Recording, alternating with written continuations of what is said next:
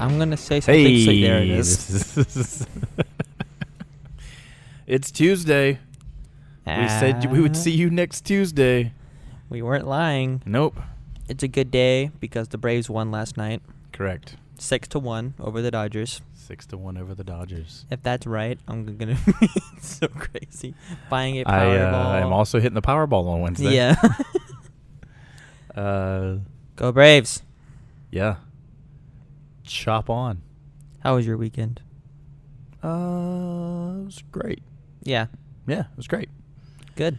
Went to a trampoline park. That was a lot of fun. It was a lot of fun, and uh,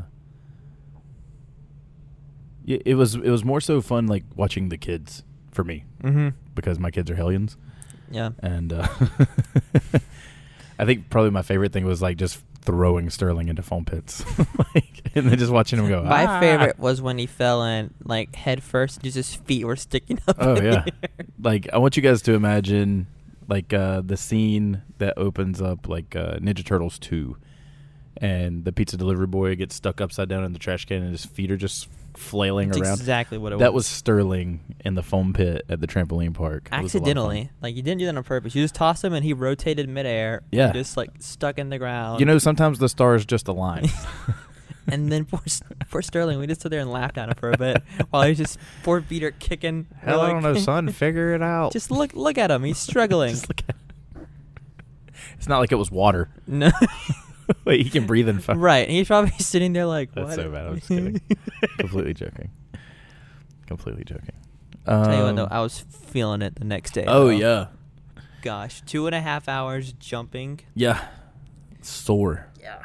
sore, and like uh, for me, like I was sore, but I wasn't even jumping the whole time. Mm-hmm. I mean, because like I was chasing the kids and doing all that stuff, but like what we did, like it was, it was fun. yeah. It was a lot of fun. What about you? How was your weekend? Uh, I also went to trampoline park. Did on- you? It's crazy. The right? same weekend? It's same weekend. Nice. So we went to Hendersonville to go apple picking on the same weekend, Uh huh. and then we went to the trampoline park on the same weekend. Right. We didn't go to Hendersonville together though. No, we didn't. Um, I watched a lot of football this weekend. Did you? Yeah. I literally I fell asleep on the couch. Go couch. Braves. Go Braves! like they won last night. It's crazy. They're up one nothing. Yeah. They're going to the Super Bowl. Yep, and they will win the Bill Russell or the, Cup. the Larry O'Brien Trophy, The Cup. the Stanley, the Stanley Cup. Cup. Have you seen the prank? Uh, I don't know which team it is, but they got a replica of the cup, and like during the parade, one of the players drops it, and it shatters Mm-mm. everywhere, and the parade just freezes, and there's just tens of thousands of people just in shock, and then they pull out the real cup, like we're just kidding. Oh man, that's great. I don't remember what team it was. See, in wrestling, we call that a rib. in a rib, right? Because we're in the biz. We're in the biz. The- People listening, not in the biz, won't get it. So we gotta make sure we say Yeah, you marks. rib. so stupid. Uh, let's talk about this. Watch the uh, the Lakers celebrate winning uh, the NBA Finals. Seventeenth title. Yep. Mm-hmm. I posted a Facebook status about it. I want to talk about it. Yeah. You know, back in my day, you know, Uh-huh. like I remember watching like the 95, 96 finals. Mm-hmm. You know, Me when too. when men were men. Right. You know, Scottie Pippen didn't wear no ski goggles, man. Just all champagne right in the eyes. Yeah. That's how you know. That's like that feeling of victory. Have you ever won anything? Nah, yeah. You have. What have you won? I won uh, the Seven Oaks championship with the Vikings. We beat the Dolphins in the championship game. You know that excitement that you feel. Mm-hmm. That's exactly what it feels like to have champagne in your eyes. Really? Yeah. I feel like it'd be burned. No. A burn. No, it's pride. Pride hurts. okay. Maybe that's why I'm never in pain. Yeah, that's why. I'm just kidding. For the Patreon, we're totally gonna get champagne. I'm just gonna pour it in Justin's face. Oh, good. just right in Sherbert's eyeballs. If you want to see me get champagne in my eyes, you can go to patreon.com slash Ethan Case Studies. That plug you'll hear about early. it. Yeah, you'll hear about it again in the uh, PPB. Yeah. Um, we have sponsors. I can't think of a clever segue, so I'll go ahead and plug it now. We we do. Uh, Matt Golda over at Topical Infusions supplying the The CBD hookup bath bombs are in. They're in Follow him on Instagram, man. Yeah, he, he posts all kinds of stuff all the time. at Topical Infusion. At Topical Infusions. I See, love that stuff, man. I think his Matter of fact, I'm about to put some on because infusion my elbow is hurting. because his like we had, he had the same ish or did he put infusions? No, it's Twitter where he's infusion infusion, because Twitter doesn't like long names. Mhm. As in, you should infuse get on the CBD train. Okay. Do do Do do. What else Yeah. we got? um, did you watch any of the NBA finals? No, no, just Sherbert. I literally work twenty hours a day, seven days a week. So we're looking at about 28 hours of sleep a week. Hmm. Just when you're not working. So like Yeah. those four hours, they're not Mm. necessarily sleeping. No, they're not. Mm-mm. Mm-mm. I'm asleep right now, though. it's really impressive. You can just Yeah. do this asleep. I'll I'll sleep now. Like I'll go to sleep right now, and you can just thrill our audience with your riveting content. I bet people would love that. I don't. No? I could sit here and talk about Ron Zipper, Ron Zipper, dude, has the coolest fucking name. right? Ron Zipper. He's all just a really cool and funny dude. Yeah, he's uh he's hilarious actually. Like Yeah. you know, um, native of northern Mexico. Um, What? hmm Canada, Oh, I was like, I thought you were talking. Never mind. the, northmost Mexico. it's like he's Canada. from the Dominican Republic. Yeah, I know. it's like I what? was just making a Canada joke. Uh, yeah. Uh, but he's got a really cool story, man, and um, Yeah, like when I you just enjoy sitting around having a beer with him. Honestly, like that was when you told me like the owner of a liquidation store was coming into Mhm. the podcast, I was like riveting. But really, genuinely great dude, really awesome story, and I enjoyed it. Can't wait to listen. so. Here's what you again. learned: don't you ever fucking doubt me. No, I didn't. I, I never said I doubted you. I said it was riveting. Uh, it's all good, man. Like you mean the same thing whenever you say I'm riveting. Oh yeah, because when I say it to you, it's a joke. Oh, I'm just gonna hit the music now and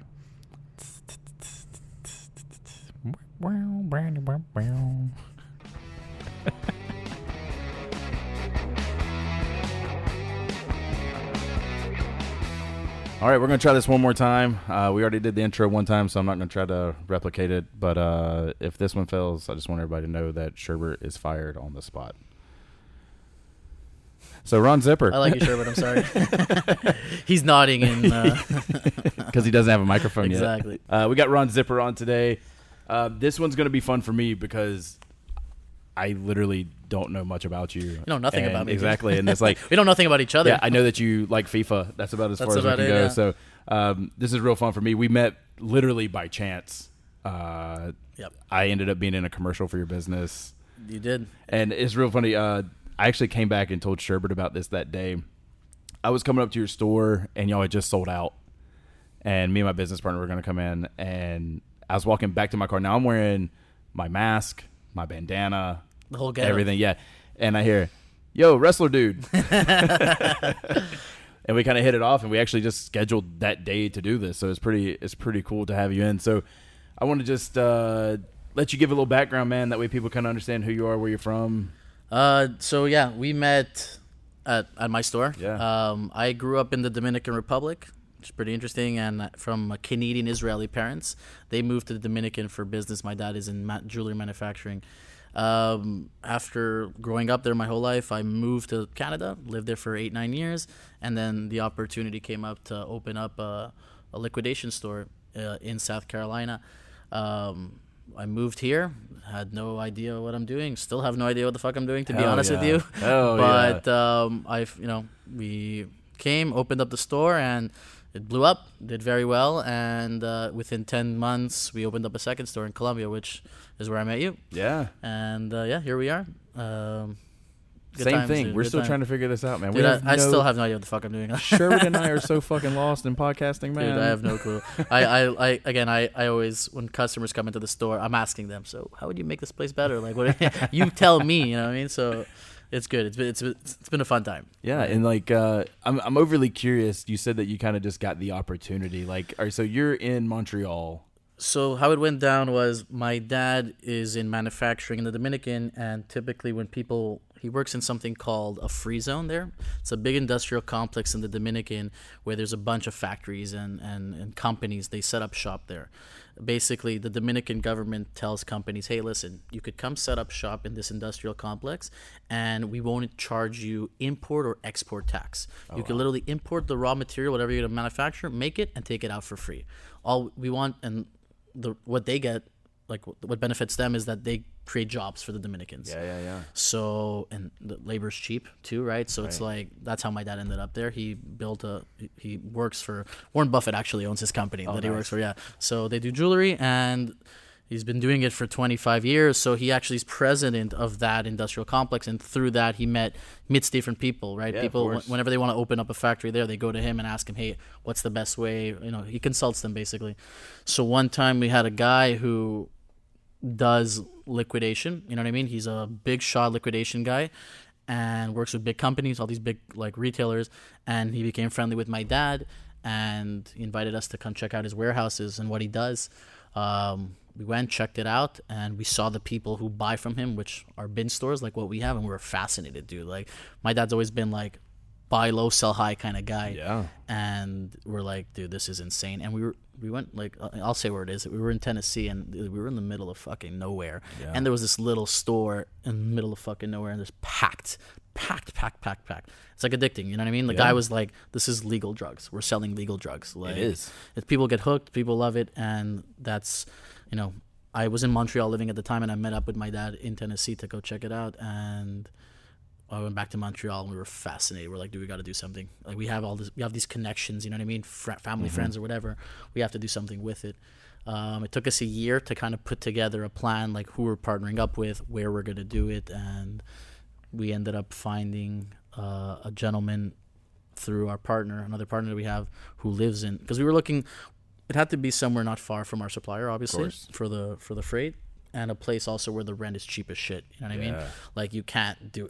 Where are you gonna find a warehouse in New York or, or, Yeah. or these big cities? Atlanta. You're gonna you're gonna pay a fortune, and it's not gonna be viable. So we ended up meeting a guy who is locally from Spartanburg, and he found the building. We liked it. They gave us a really good deal, and the rest. That's crazy. yeah. And So I moved. what were you doing before that?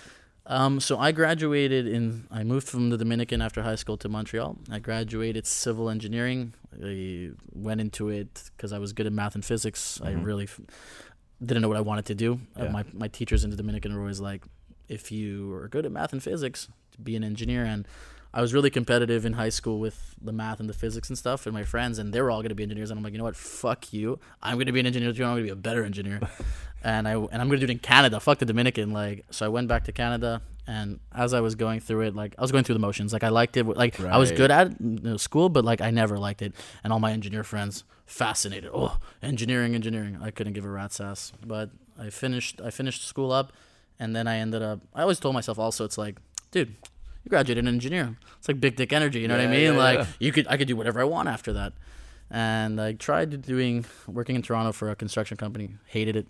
And then my friend back in Montreal told me, dude, listen, like I work for this sales company and I make a good I made a lot I make a lot of money. I know I know you very well. If you come back and work for this company, you can make the same and if not more than what I can. Right. So dude, like say no more. I dr- went back to Montreal and worked for the company and then two and a half years later that happened. Like I became the the shit, like the man, the, the sales god in that company and and I again that's my opinion. Fuck everyone else doesn't think the same. but yeah, and at, this is the and as prime like top of the mountain and I was having some like at that company I was having the best time ever and that's when the opportunity came and I was like dude I'm 26 years old like I'm not married I don't have a house I don't have kids like this is the opportunity that comes once in a lifetime where like drop everything just go and if it doesn't work out you come back like Yeah. so but it was hard it was hard to I was so comfortable you know what I mean like money. I had a I just got a new girlfriend, um, friends. Everything was was good, Yeah. but uh, I'm crazy, so like I had to rock that boat. You know what I mean? Like, So the let's go. the cool thing is we're less than five minutes into this, and I'm pretty sure you're just Dominican My me. whole life. like, no, no, it's fucking great, dude. Because like I'm the same exact way. Like, I packed up and I, I was literally at like the lowest point of my career. I broke my ankle, fucking, and like wrestling was my job, so I wasn't able to work. Took all my savings, started this place, Yeah. started wrestling school. You know, That's and it's awesome. like sometimes you gotta fucking throw it in, man, and gamble. Like, Yeah, but now, like, I literally, I don't work. You know, like nothing I do, I consider work. I get to have fun. I get to enjoy myself. Living the you know? dream, dude. I deal with no senseis. And we'll get to that. we'll But get to that um, fucking senseis, dude. you know, like I can't imagine you. You, you said you you had a you just got you got a girlfriend and everything, and you're like, so honey, listen, Dude, I had to. how do you like the heat? Is she can, is she from Montreal? So she, uh, her parents are Italian who grew, who grew up in Montreal, and Okay. she lived there till uh, she was like eight or nine or something, and then she moved to Miami with her whole family. Oh, so she's used to the heat. Yes, okay, so you got lucky with that one. Yeah, I, I did. I did. She grew up there, went to university there, high school, everything, and then she actually moved back to Montreal. Got you. To uh, do a master's in genetics. A smart girl, dude. I don't know what she's doing Yeah. with me, to be honest Hey, with you. That's fine. That's fine. You're charming, is what it is. I'd like to It's think so. the it's the uh, the well done beard. That's what it is. That's man. what I hear. That's what I Yeah. hear. The beard. It's uh, it looks like a lot of work. It's actually funny. She actually told we met in class and and when I was working, I, I got a little bit bored of like the same routine, even though I loved it and I, I really enjoyed like crushing it at sales, and I had, was competitive with other people at the company too. I just I wanted to change it up. It's been two years. Let me I'm like you know what? Let me do a little minor in business school or something. Mm-hmm. And she was there and.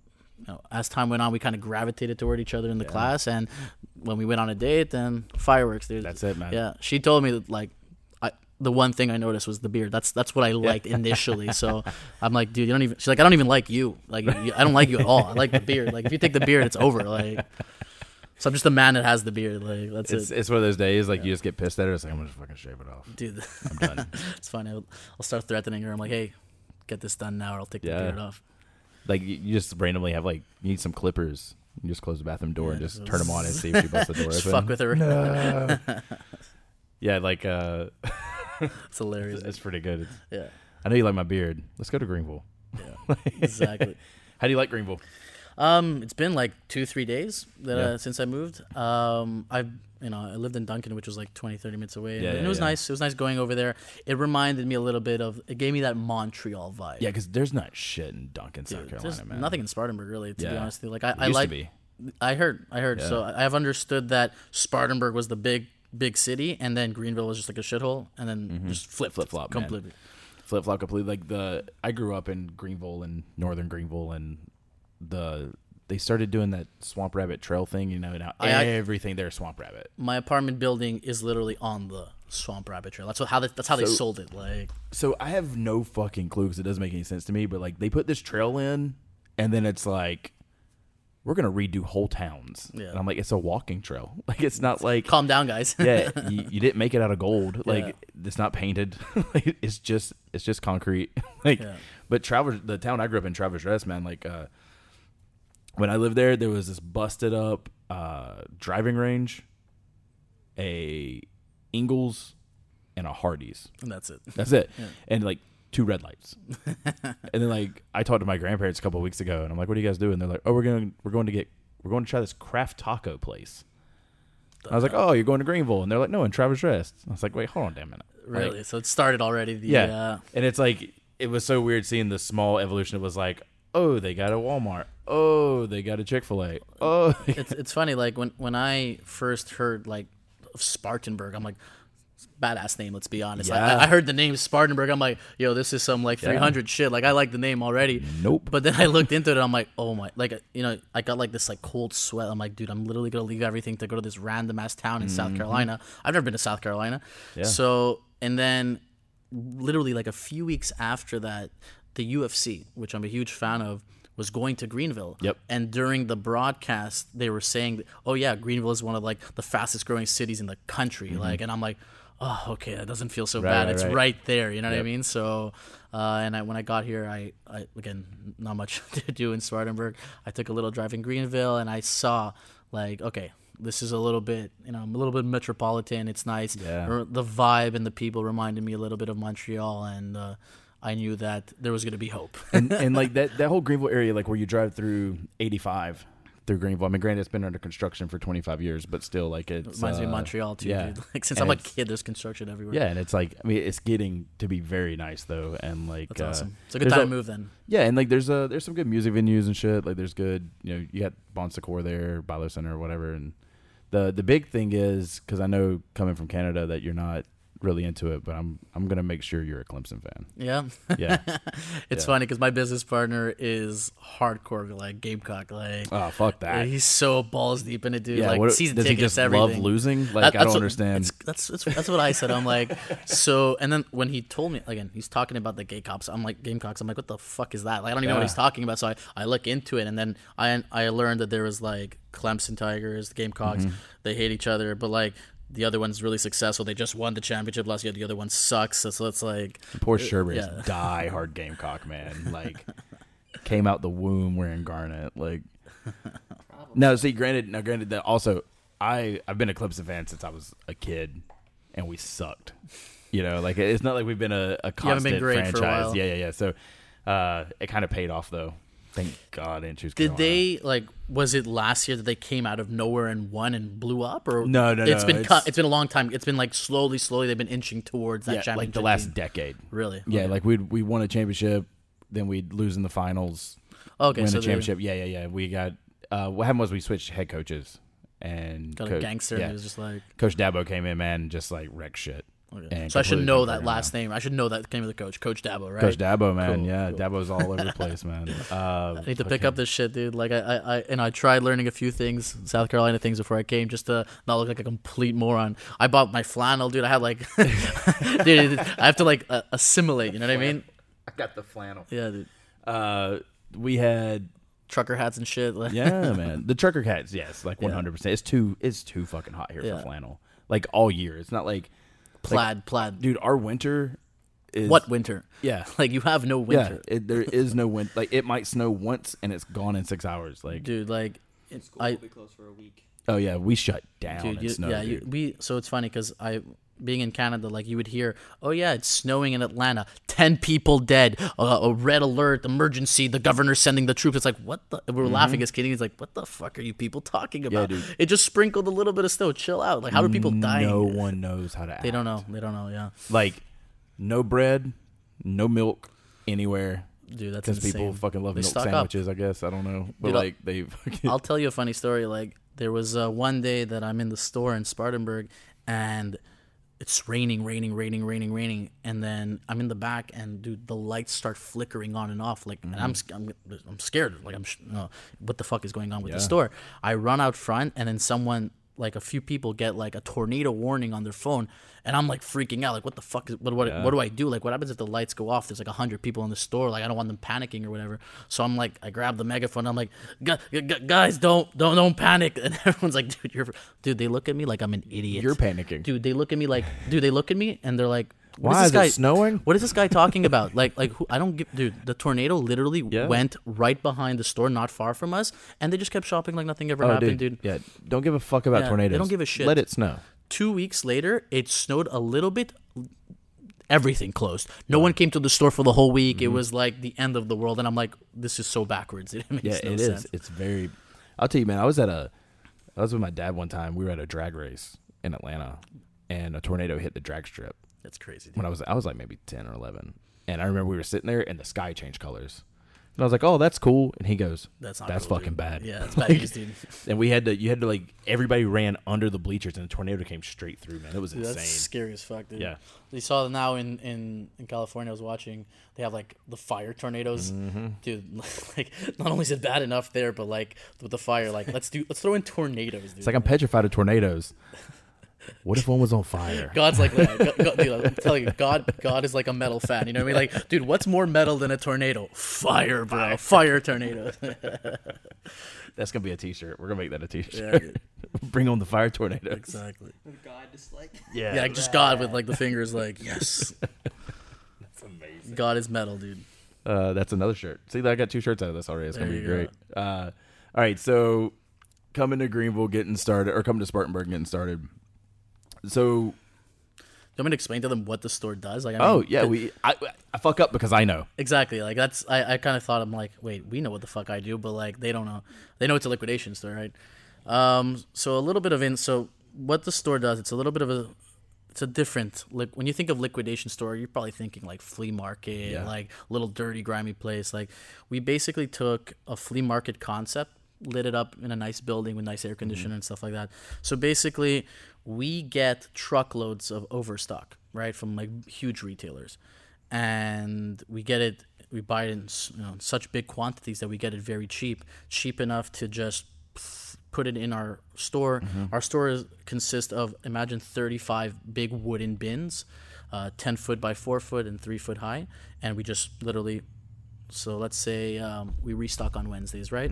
One o'clock Wednesdays, we restock the store. We're taking a forklift, lifting this pallet with this huge box on top called a Gaylord box, and in the Gaylord box is m- full of merchandise. Yeah. we have no idea what's in it, and we don't care really. Yeah. We take these big boxes, lift it, lift them up in a forklift, cut holes, and just dump everything into the bins. And we fill up the whole store as fast as possible and clean up the store. And then we open up on Friday. Friday morning, you come to my store. Nine to five, everything is six dollars an item. Mm-hmm. You could find laptops. You can ha- people have found tablets. People have found. I heard someone found an Alienware three thousand dollar laptop. Like you could literally find absolutely everything that you will see in, in big companies Yeah. like you know Amazon, Walmart, Target, all these big retailers. Anything that you find on their websites online, you could probably end up finding in our store. So you come, we give you a, either a shopping cart or an IKEA bag, and you just go in and you start treasure hunting, pushing through the stuff, grabbing, and it's a lot of people that line up to, to open us. It's like imagine like Black Friday every weekend, but mm-hmm. like not as crazy. People are are not as Yeah, it's not as wild yeah, it's as not like as wild. a black. They but I'll- respect each other, like And I'll tell you, man, like I went on a Friday at an open, and we got there like an hour and a half early, and we are like the fifth people in line or something like that. But like I got my massage gun there, and it's my favorite thing that I own. yeah, that's Like, awesome, dude. Half of my warehouse is from your place. Yeah, Yeah, there's just shit everywhere in here awesome. man. Yeah, you're like- one of those, eh? Yeah, yeah, yeah. That's good, dude. it's fun, man. Like I, I enjoy the hunt. That's I, so people yeah you not again it's it's gratifying in two ways not only do you get really cool stuff for cheap but the thrill of the hunt you get it for free that's Yeah, what i say get exactly. stuff for cheap thrill of the hunt for free and that's my favorite part, man. Like uh, I literally just in fucking the hunt aspect of Yeah. it is so fun for me, and um, it was actually really cool because like you know, I I literally met you because uh, I interviewed the guy that did your commercial, yes Harry, harry, Tornado. tornado. Yeah, like I refuse to call him by his name. yeah dude, It's the dude, Harry Tornado, bro. dude, Like i heard someone said it meant, someone called him josh i'm like who the fuck is that Yeah, Like, exactly. dude you are harry tornado that's Exactly. it it's done Uh, it was kind of cool because the day that we shot the commercial for your place, I that was the Friday before I interviewed him, yeah and So- I happened to just like meet him that way. He uh, so the whole Harry Tornado. By the way, Harry Tornado, uh, YouTuber. Oh, yeah. Uh, he basically you know films himself going to Goodwills and stores like mine, finding really cool stuff, showing people how he buys merchandise and flips it online and makes profit and stuff like that. Great guy, dude. Uh, And great channel. tons of fucking hits, man. Dude, like people, he has like a cult following. Like, Yeah. I man, when I saw the fifty thousand, like you know, views or whatever, I'm like, whatever. Like, it's it's it's not a big deal. But then I look at the comments, dude. Dude, people love him. Like, oh my god, this is amazing. And I started watching the videos, and I'm, dude, I watch them every day. Like, they're really entertaining to me. Like, I like them a lot. So it was a surreal thing for me too, because like the video uh, that I was on with him, I didn't realize that I have fans that watch that. Really. And like in the comments on the the store video, it'll be like, I know that the guy." case, eat the case." eat the-" Yeah. And I was like, "Yeah, "That's kind of fucking cool, man." dude. He's got fifty four thousand subscribers on YouTube. That's great. And dude, and and like I think he just hit a hundred thousand or A w- million views. a too, week, dude, a, combined. a week ago it was like at 49. Yeah. Like it literally, and he was. I remember him being at our store telling our employees, "Hey, like, I'm if you guys end up being the 50,000, I'll give you something, whatever." Like Yeah. joking about it, and then a few days later, 53, 54. So fast growing. I met He's him. entertaining, too. Yeah, dude, I like him. I like him. I I met him. Basically, one of my employees tells me, "Oh, there's this guy with a camera inside. Like, is that cool?" I'm like, "Yeah, sure. Let him do whatever he wants. It's America, dude. That's what I love about America. Just do whatever you want. You know what I mean?" And he was filming, and anyway, I didn't think much of it, but a few days later, a lady came into the store, and I, I like asking people, Yeah. how'd you hear about us? Like, we're, we're, you know, she's like, oh, this guy called Harry Tornado. I'm like, the fuck is that? She's Yeah. like, like, "Oh, good one. Yeah, I'm like, cool, like, okay, okay, little lady, sure, Harry Tornado, have a nice day. Like, she's crazy or something. She's like, no, no, it's this YouTuber, and she shows me, she told me that she met him at the Goodwill, and he does videos. He's pretty like locally famous and this and that. And I'm like, show me. So she's pulling out her phone, and again, so keep in mind, I have a ma- I have a, a mask on, government.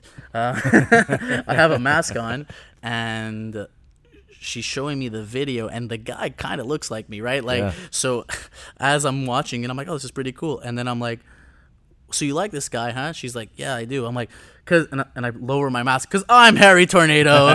She's like, oh my god, no, I'm just messing with you. Like, it was pretty funny though. Um, That's amazing on your toes that you thought to do that. yeah, That's I'm, it was really funny. I'm like, and it was really natural to. I'm like, lower my mask because I'm Harry Tornado, and she's like, oh my god. I'm like, no, I'm just messing with you. and I'll tell you too, man. Like, cause uh, for the podcast that we did with him, I I went on there and watched some of his stuff just a year ago. Like, I think it was like it was actually like 16 months ago. He was getting like 100 views. Really, Yeah, like nothing on it. so crazy, dude. And it's it's fun to watch too because like when he shot those, like I'm used to these videos, the one that Sherbert has pulled up now, but like Okay. There's there's nothing on the walls in those videos. It's just kind of him, and he's like, "Hi guys, I'm Josh." Yeah. Like- so I see. I don't know that, right? Yeah. I don't know the past. I know like what what's going on now. It's pretty cool, dude. Um, relatively recently, like August of 2019, is 20started. when Yeah. he started blowing up. Nice. Um, started just in general. Cool, Mhm. cool, dude. Um, yeah, I, uh, you know, I so so she showed me the video, and the next time he walked into my store, I'm like, "Hey, Harry Tornado, how's it going, dude? Like, dude, awesome video. I liked it, this and that." And dude, I had the I had the idea. Like again, I started watching his videos, and I'm like, dude, I like this guy. Like, I and I want to help him. You know what I mean? Like, I want because um, well. I was I was I wanted him to get more content, and I'm like, dude, why don't we do something like again, little? I didn't when I when I when I went to ask him, I didn't think that like it's gonna benefit my store in any way. I Right. just wanted him to like. I just liked the. It was a feel good thing about it, you know. It was nice. So I went up to him. I'm like, dude, like if you want, like you know, we're looking to. I need more content for my Facebook or whatever. Mm-hmm. Um, it'd be cool if you could do like some sort of video where you go up to customers and just be like, yo, like, because you have such a great energy. Like, ask them questions. How how's it going? And maybe you could do like a four or five minute video of that, and maybe like a little thirty second commercial. Like, uh, I wanted like a thirty second like video clip. You know what I mean? So if you, if I wanted to advertise it and people just you know low attention span, watch, yeah. thirty seconds, and then I wanted something a little bit longer where people could just sit down and watch it. And he's like, yeah, sure, dude, no worries, hundred percent. Um, and then he went at it, dude. And uh, I saw the video of him going, and then I saw you. Yeah. And he was funny because I asked him about the video. Like after that day, I reached out to him. So how'd it go? He's like, dude, I, I met some great people, dude. Like I met this wrestling guy. I'm like, oh, nice. Yeah, you'll see him. He's awesome on, on Yeah. on the mic, dude. In the video, I'm like, nice. And that's kind of how the wrestling guy came to be. So it's real funny about that too because we were in line, and I watched him come up and with these people, yeah, and he goes, uh, Beer me, dude. I got you. We're drinking beers, by the way. Like, fuck this. yeah. There you go. Oh, also, real quick. So on that conversation, so I hit up, uh, I hit up Ron. I'm like, hey man, like, uh, what do you want to drink? we yeah, we try to get we try to get drink snacks, whatever, for people when they come in. I was, he's like, and I'm starting to get that question, like, do you mean like alcohol or juice? like, like you're gonna be a sippy cup, dude, yeah. or like, and I was like, I was like, whatever you want, man. And he's like, yeah, just get something light, like uh, a Heineken or a Blue Moon. And I'm like, oh man, look.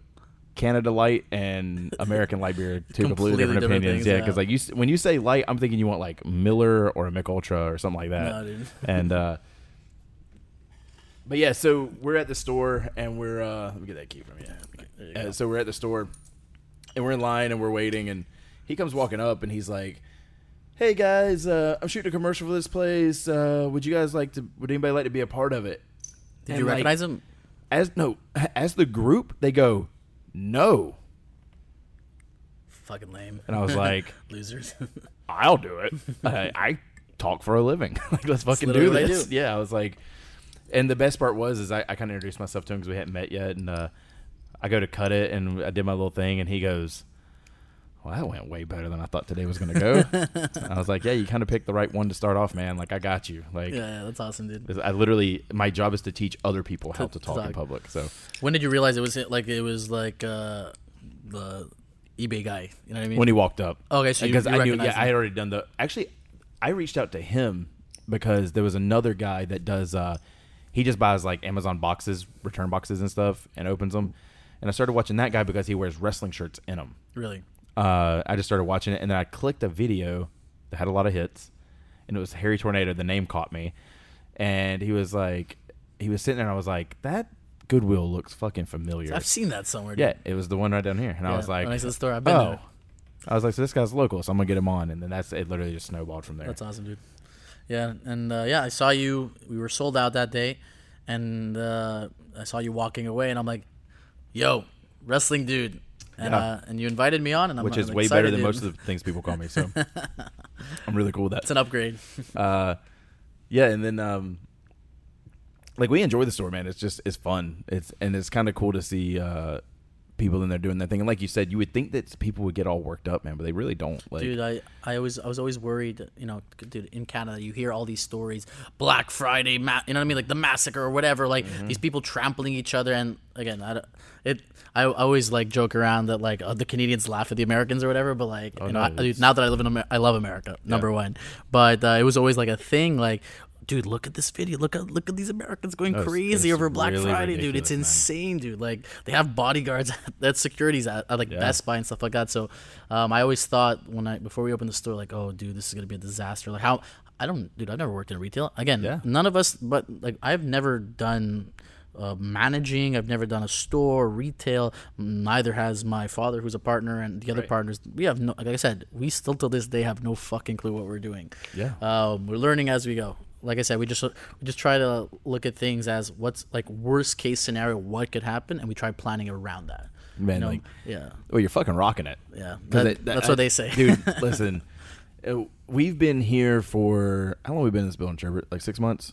June. June? Yeah. That's it. We moved in Holy shit! June first was moving day. But every day I drive by and it's packed. Yeah, dude, we we we done pretty good. It took, like I said, it took uh, it blew up pretty fast, and it took a while to kind of like figure out what works, what doesn't, and um, this second store. Uh, dude, like what we're in, what we're doing in terms of, of sales and, and customers coming, it took us eight months with the first first store to get. In this one, in three weeks, we were there already. Yeah, and the So only the only time I've ever noticed it looks like you guys are like your business isn't as high on like Thursdays. Because we're closed on Exactly. Thursdays. That's the only day that parking lot's not. you saw that video that lady she was like so Ha- so harry Tornado interviews this lady and like hey like again same thing you like talk about the store she's like i've been to the store every single day the only day i haven't been is on thursdays because it's closed Yeah, exactly, exactly. Yeah. Uh, it's a it's a fun time and I, I i like i really take pleasure in seeing people having like enjoying themselves and having a fun time and um dude a lot of people come and ask us like like dude uh, yeah you probably keep all the good stuff for yourself right? Like you probably take it out. And it's like we figured out from day one that you can't do that because like it's it's the downfall of all these businesses. And i've heard many of our comp- I don't mean I don't call them competitors, but uh, many stores that do similar things to what we do, like they there's always people like claiming that they take out the good stuff and mm-hmm. I know you know they know for they come they're they're angry about it. I know for a fact they take out the good stuff and da da da da da. So you know it was very important to us. We told ourselves from the beginning, dude, greed is going to be the downfall of this thing. You can't. You have to let people find good stuff. And I when let's say there's a four hundred dollar item, right? I know it's four hundred dollars, dude. Like yeah, you could I could easily take this and sell it for like 250 300 on eBay. Like that's mm. fine. But dude, if you came if ethan came to my store example you found your your, your massage, Massage gun, gun, yeah. you found you find the massage gun that's worth two three hundred dollars dude like that's marketing right there you're hooked for life dude. Dude. i have your soul you know what i'm saying Yeah. dream deals has your soul has your friend's souls like that it's it's that's so i i don't see it as uh you have a direct line to my PayPal, bro. Exactly. Like- I don't see it as like I was like, oh, I didn't make like again, I sold it for six bucks instead of four hundred. I don't see that as oh, I didn't make three hundred ninety four. I see that as oh, that's marketing money. Like, like, like- that's that's what I need to pull you in and keep you coming So, forever. so let's be realistic with it, man. Like I went in there the first time and I dropped like four hundred bucks without realizing it. You know what I mean? It's scary. It's It is. dangerous. It dude. is. Like it's that store. You'll start filling up your bag, and then when you get to the checkout, you're like, oh man, I fucked up. Yeah, for real. Like I'm sitting there, I'm like, how many albums was that? yeah, dude, it's uh, it, it gets scary. But again, we, we'll take a we'll take a big chunk of your money the first time, and then you'll learn slowly, Yeah. slowly how to Yeah, control dude, yourself, Like I go in, or not. like I I love knickknack shit. Like I went in yesterday and it was like two dollar day. You, you know. went you went ape shit, at Like, yeah, for real. Like I mean, I I'm smart. Like I set up a budget. I know what I need, yeah. and You gotta set up a budget before you. I find it full, sh- dude. Like I found uh, one of my favorite. I wear wrist wraps when I wrestle because I'm getting old, and uh, I found a, a nice set of fucking wrist wraps, two bucks.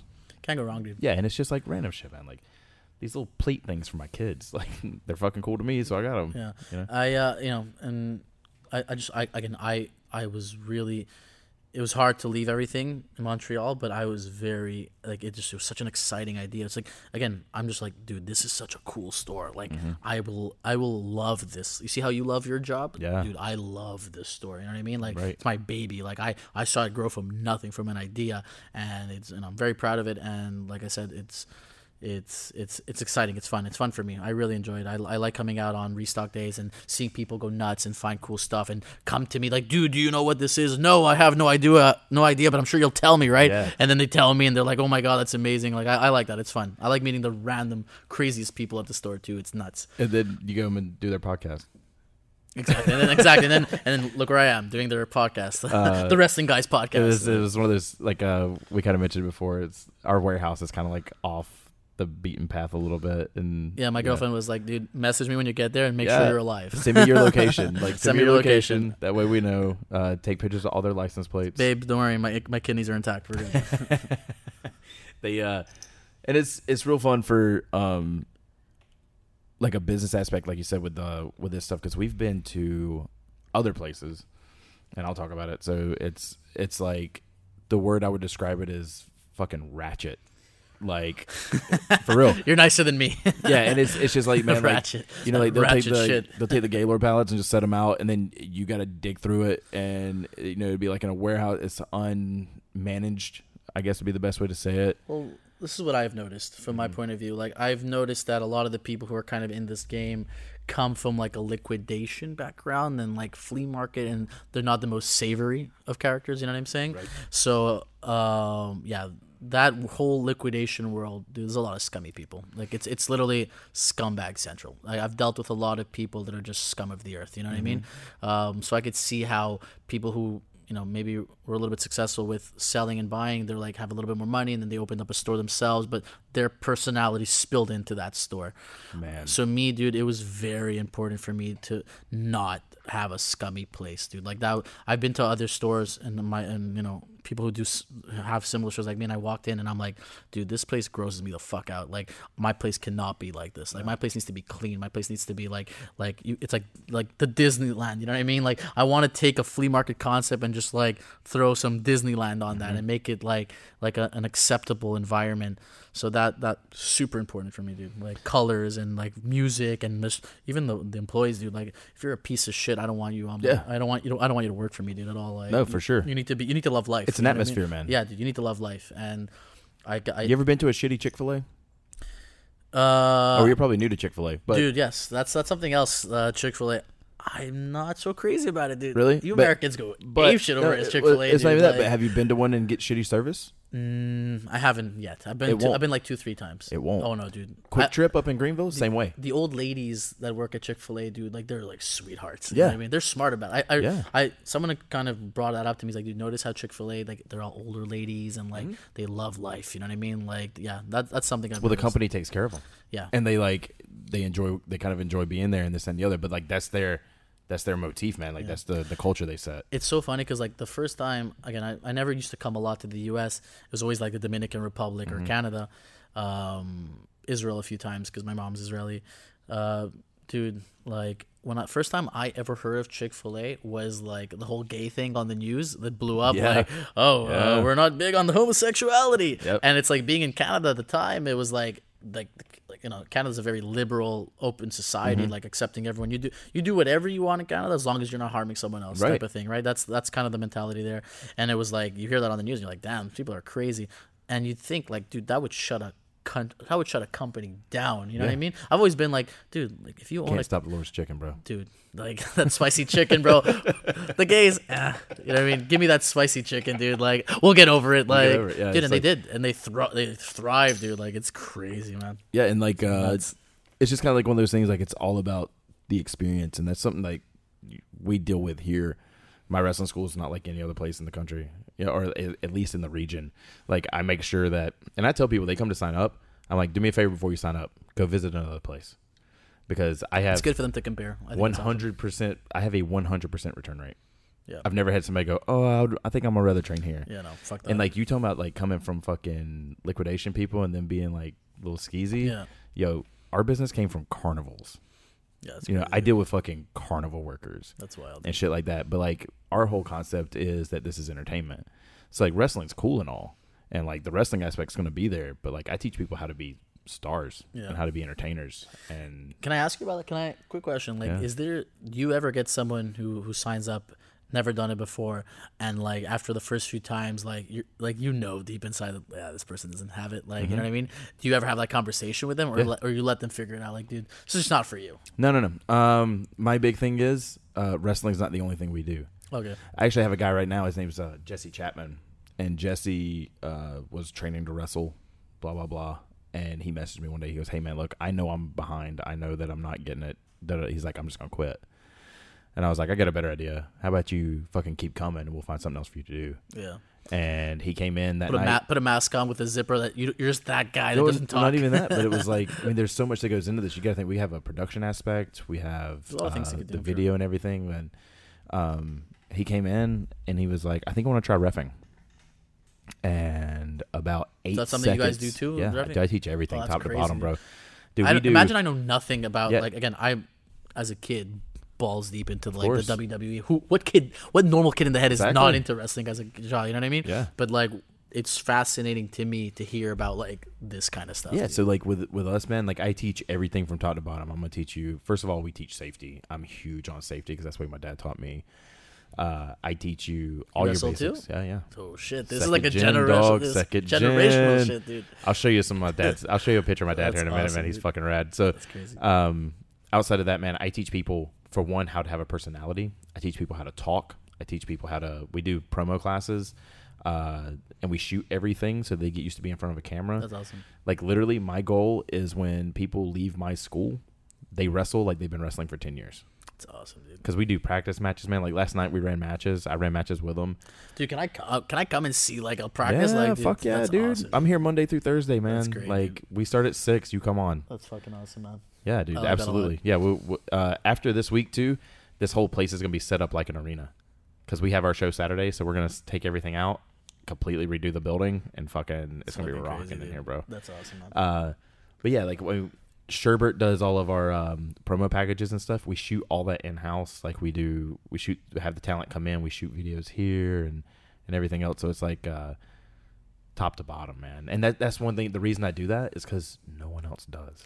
So like, com- give me like like you don't have to name drop, but like compare what you do to another wrestling school. Like, what don't they have that you do? Like, for example. Um, one big thing is, uh, and I'm huge on this because of the other wrestling schools around town, but they people get left behind, right? Okay. So I figure out I, I treat this like public school.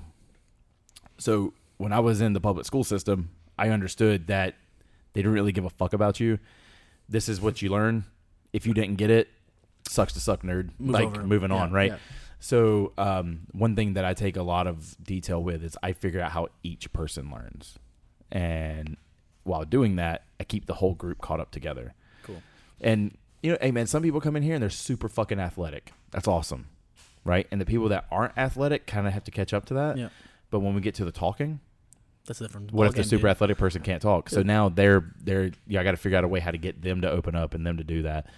And I get some guys Yeah. in here, man. They just talking and dude that's like a completely different ballgame like Yeah. it kind of reminds me of like when i was in engineering like dude again no offense to asians but like the asian kids were good you know what i mean like these kids were like studying hard killing and making a pluses and i did good but like i was always like "Oh, these fucking kids like i have a social life i try to like balance my life you know what i mean be good a little bit of everything but they were like hardcore a pluses and then there came a class there was a class where it was um, an Eng- like an engineering like English class where you know they taught you how to write engineering documents and present do certain presentations. Dude, this, the teacher was like, "Okay, this is what we're gonna do. Um, they're closing the post office and I live in a town in the middle of nowhere, two hours from here. They're closing it down. I'm going to have all of you write like a a letter, like a job, like imagine you're applying to a job, right? And like why you want, why you're good for that job and everything, and you're gonna 200 of you are gonna mail it to the post office to kind of keep things going over there because the guy's a little bit wacky. We're like, okay, that's Nah, pretty cool. Yeah, that, that's That's that's cool. That's cool. And then after we did it, he's like, okay, now you're gonna like you're gonna do a mock like in front of a it's like 100 people. In front of 100 people, you're gonna put on a suit and you're gonna say why you're good for the job Hell yeah. dude, it, dude, the Asians were shitting themselves, Yeah, dude. dude. And it was like it gave everyone there like a little bit of confidence because, like I said, I felt I felt really comfortable like talking in front of people and and shooting the shit and. Mm-hmm. Are you good and, at that? Like kind of like I didn't. I didn't pick that up yet. She was fucking good at. Yeah. I just like talking. You know what I mean? Like I I, I like I, I like talking to people and like selling myself, especially. Like, dude, I always had that sales thing. So the best product you can have, man. myself, dude, exactly. Like I'm selling. Like when I worked at the company, I dude, we did we did credit card processing. Dude, fuck credit card processing. I'm selling Ron Zipper, motherfucker, and like, and you're gonna buy what I sell you because you love me. You know? what I Try mean? doing that with pictures of yourself on a shirt. Dude, that's crazy. Yeah, Yeah, that's my fucking life, that's like next level. That's it, yeah, man. yeah, that's the next level. It's like no, like now you're literally selling yourself, Yeah. like your face. You do. That's awesome, dude. It's cool as fuck to show up to a building and see a bunch of people running around with shirts with your fucking face on it. that's hilarious, dude. That's great. It's fun. Yeah. So, moral of the story was Asians are not so good at public speaking. yeah. Then and it was again like like I said, the rest of us were like, yeah, yeah. So you're not good at everything. You know what I mean? Like we had that little satisfaction. like it was so awkward seeing them, and like I said, it's not their fault too. Like.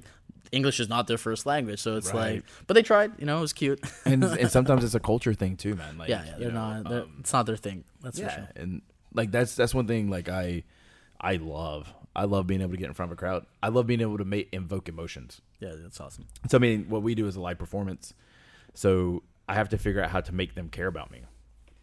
And the big shit. thing is like you know, and this is something uh, a dear friend of mine, uh, Martin Stone, taught me is like there are certain companies that I'm really known at, and I have a good following, and he's like, make sure that every time you wrestle there, you wrestle like it's your first time there, because for somebody, it's their first time seeing you. 100%, dude. And I was like, fuck, man, that kind of hit me deep. So yeah, that's some something that shit. I some it- sensei shit. it is. It is very sensei, and it's something that like I teach all of my kids here, man. Like you can't you can't rely on a impression, dude. reaction. Yeah, Yeah, I agree. That's actually brings me back to sales. I had some people that would, you know, we did it on the phone. Like we were in Canada, but we would sell to the American market, and there'd be people who just it wasn't clicking, but they were really good at talking in sales. Mm-hmm. And the thing that I would tell them, it's like, dude, you're you're basically you you're not explaining it. You're not having a conversation with the person on the phone.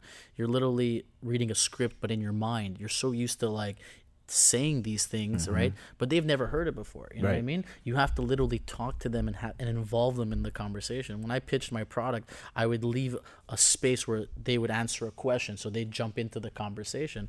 You know what I mean? Like we sold like again credit card processing stuff. I'd be like, Right. so wait, like what do you have? What, like what are you using right now? Like what what kind of machine are you using? And let them jump in. And do you like it? Like is there anything you you know what I mean? So what would you change? What would you? Exactly. You involve them in the conversation, and it would go back to that, the way you're saying. Like, there's people who are just talking to you for the first time. They don't know what the fuck you're doing. So Yeah. that's pretty cool. It's a, it's a good mentality to have. And I, I tell my guys all the time because you know we set up tables and like you're we're uh, all essentially like independent contractors. So you sell your own merch, you sell your own stuff, and like you're on a show. There's six other matches or whatever, and like you got to figure out. uh, I'm I'm big on people will clap and boo at a wrestling show because they're they think they have to like they're a part of that, right? So they hear other people clap, they hear other people boo, and they'll do it, which is cool, and you'll get that reaction. That's awesome. But if you get those reactions and nobody's at your table at intermission, you didn't do it right. Okay. So my thing is, I'm trying to. I mean, I got a mortgage. I got kids. like you know, I'm sitting there like This is your job. people dude. have Like, to be at that yeah. table, and like the best thing about it is too, man. Like I fucking love my fan base. My fan base is cool as shit, and like people don't understand that. Let's say I learned fans' names. So, dude, that's so important. It like, is, and like most people just meh, whatever. How's it going? You Yeah. know, how's it going, Josh? Like, dude, Yeah. they love same And thing when in you- sales. and, Same thing. And when you do it, hey, the first Suzanne, how's it time, going? You Oh do it the god, first time, it stops them in their tracks, dude, hundred percent. I'll never forget it. and I love it. Yeah. You know, you, that's making connections, man. Yeah, same thing. And, and, and dude, I always saw. I always treated my. That's what's, that's why I loved it so much because like I always treated my job as like, dude, I love talking to people. I'm literally going into work every day, shooting the shit with all of these mm-hmm. people, and I'm making money doing it, dude. I'm killing it. I love it. Like, so yeah, it it was. Hey, Susan, how's it going? Oh, dude, you could even hear her like in the in the phone, like Hey, taking a step hey, back. Oh yeah. shit! Hey, how's it going, And you know Ron? what's, what's funny about that is, you know, when you left, they were probably fucking pissed.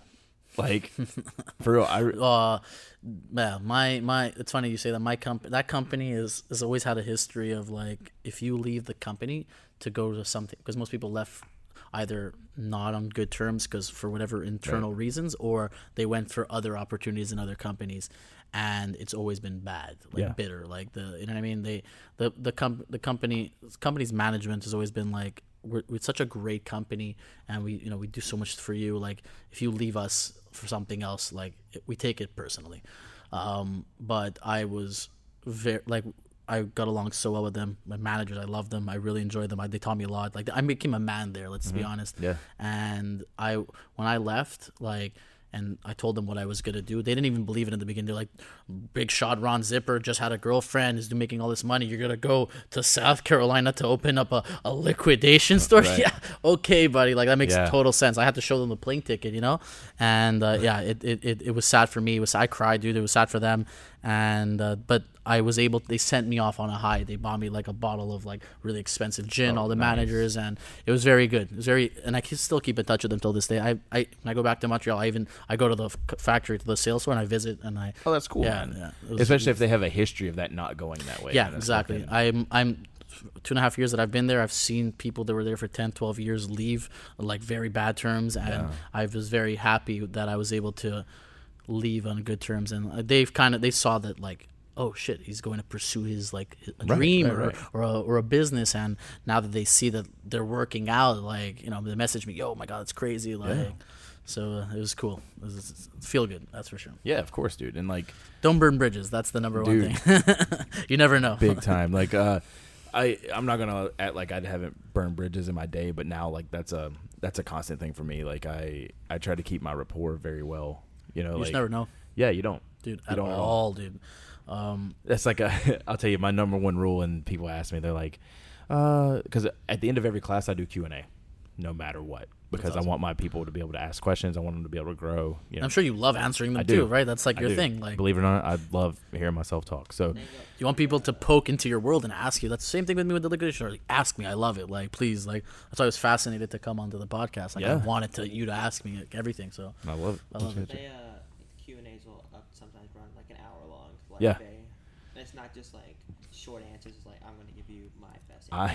I here's what happens. Somebody asks me a question, I get on something, you're like an hour long, like and then tangents, dude. Then and then like these when I when I get done talking, I go, "What was the question? What was the question? Like I've completely fucking forgot. Oh, but dude, happens like to me all the time. they ask me, they'll be like, um, And it's hard to go back. Like, you know what I mean? Like, you just you've spoken so much. There's, Yeah. Mm-hmm. But you ever seen a podcast where they do that? They talk so long, and then they're so good that they come around that question again, or again, someone who's interviewing, and they're like, "But back to your question," and they answer Right. it, dude. That's Yeah. gangster shit, dude. I always like that. it's really good, man. And like it, that's that's a skill. That is a it's skill. big skill. So gangster, dude. And like even with with like my students here, man, like they all are required to have notebooks.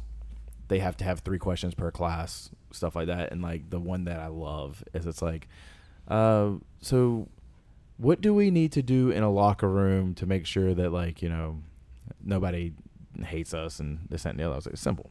I asked you that. It's so simple. But what, what do you mean by that? Like, because they like with other like etiquette. promotions? yeah, like etiquette. Oh, because like So like we have our show here, but like all my guys travel. okay, so you have people from other shows that don't know the people that you've Exactly. been training, and okay, yeah, yeah, cool. yeah. So like you know, how do you act in different places? Da da da da da. And I have one simple rule: Be be cool.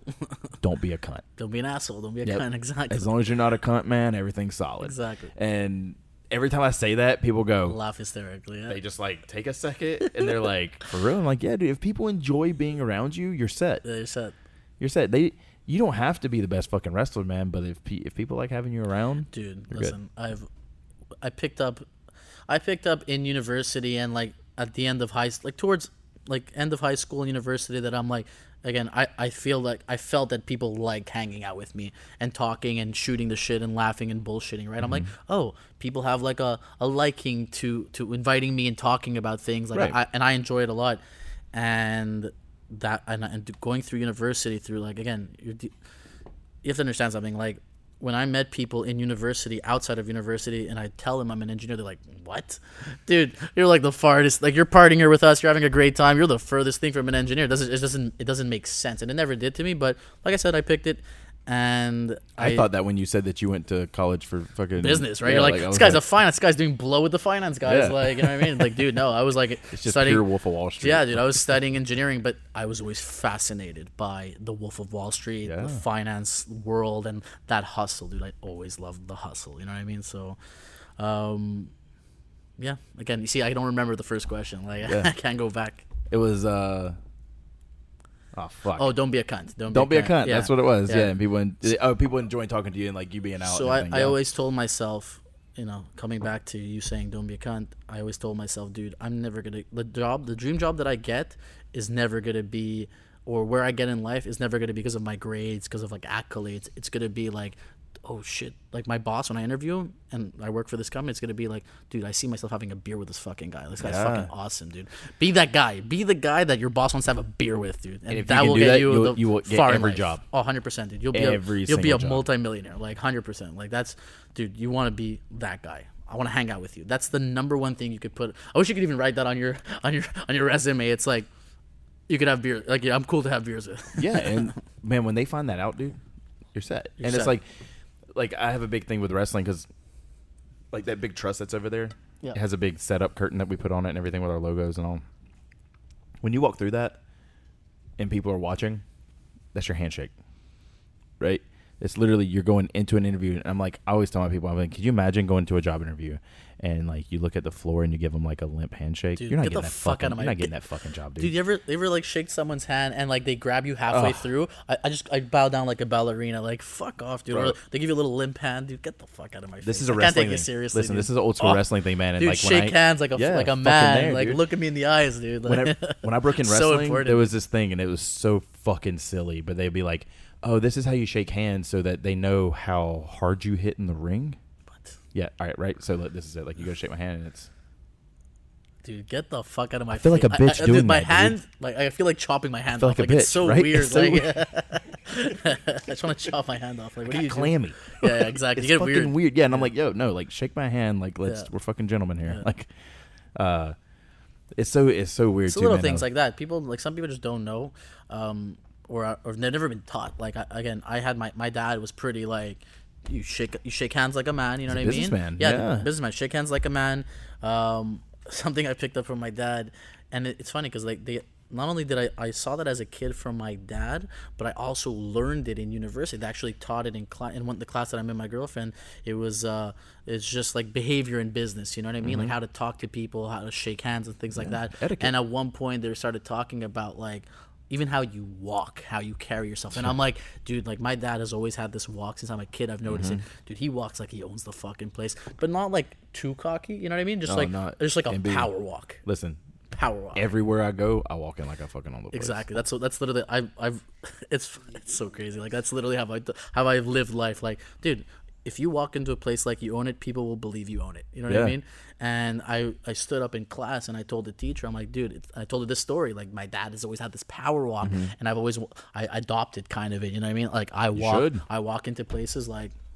Again, but there's a fine line between being too co- like cocky, like oh this guy, because people will hate you. yeah, exactly. Yeah. Like, but no, there's a difference. Like, like real recognizes real. You know what I mean? I would recognize, oh, that guy's confidence. You know what I mean? Right. I'm never gonna be like, look at this piece of shit. Who does he think he is? You know what I mean? Like, real recognizes real. There's a difference. There's a fine line, but there is a difference. And like the, it's so weird too, man. Because a lot of times, and I get this a lot. Like I'm very confident for one, who I am as a human. yeah, To what I'm capable of. So like when we go to wrestling shows and shit, like I know what I'm capable of. yeah.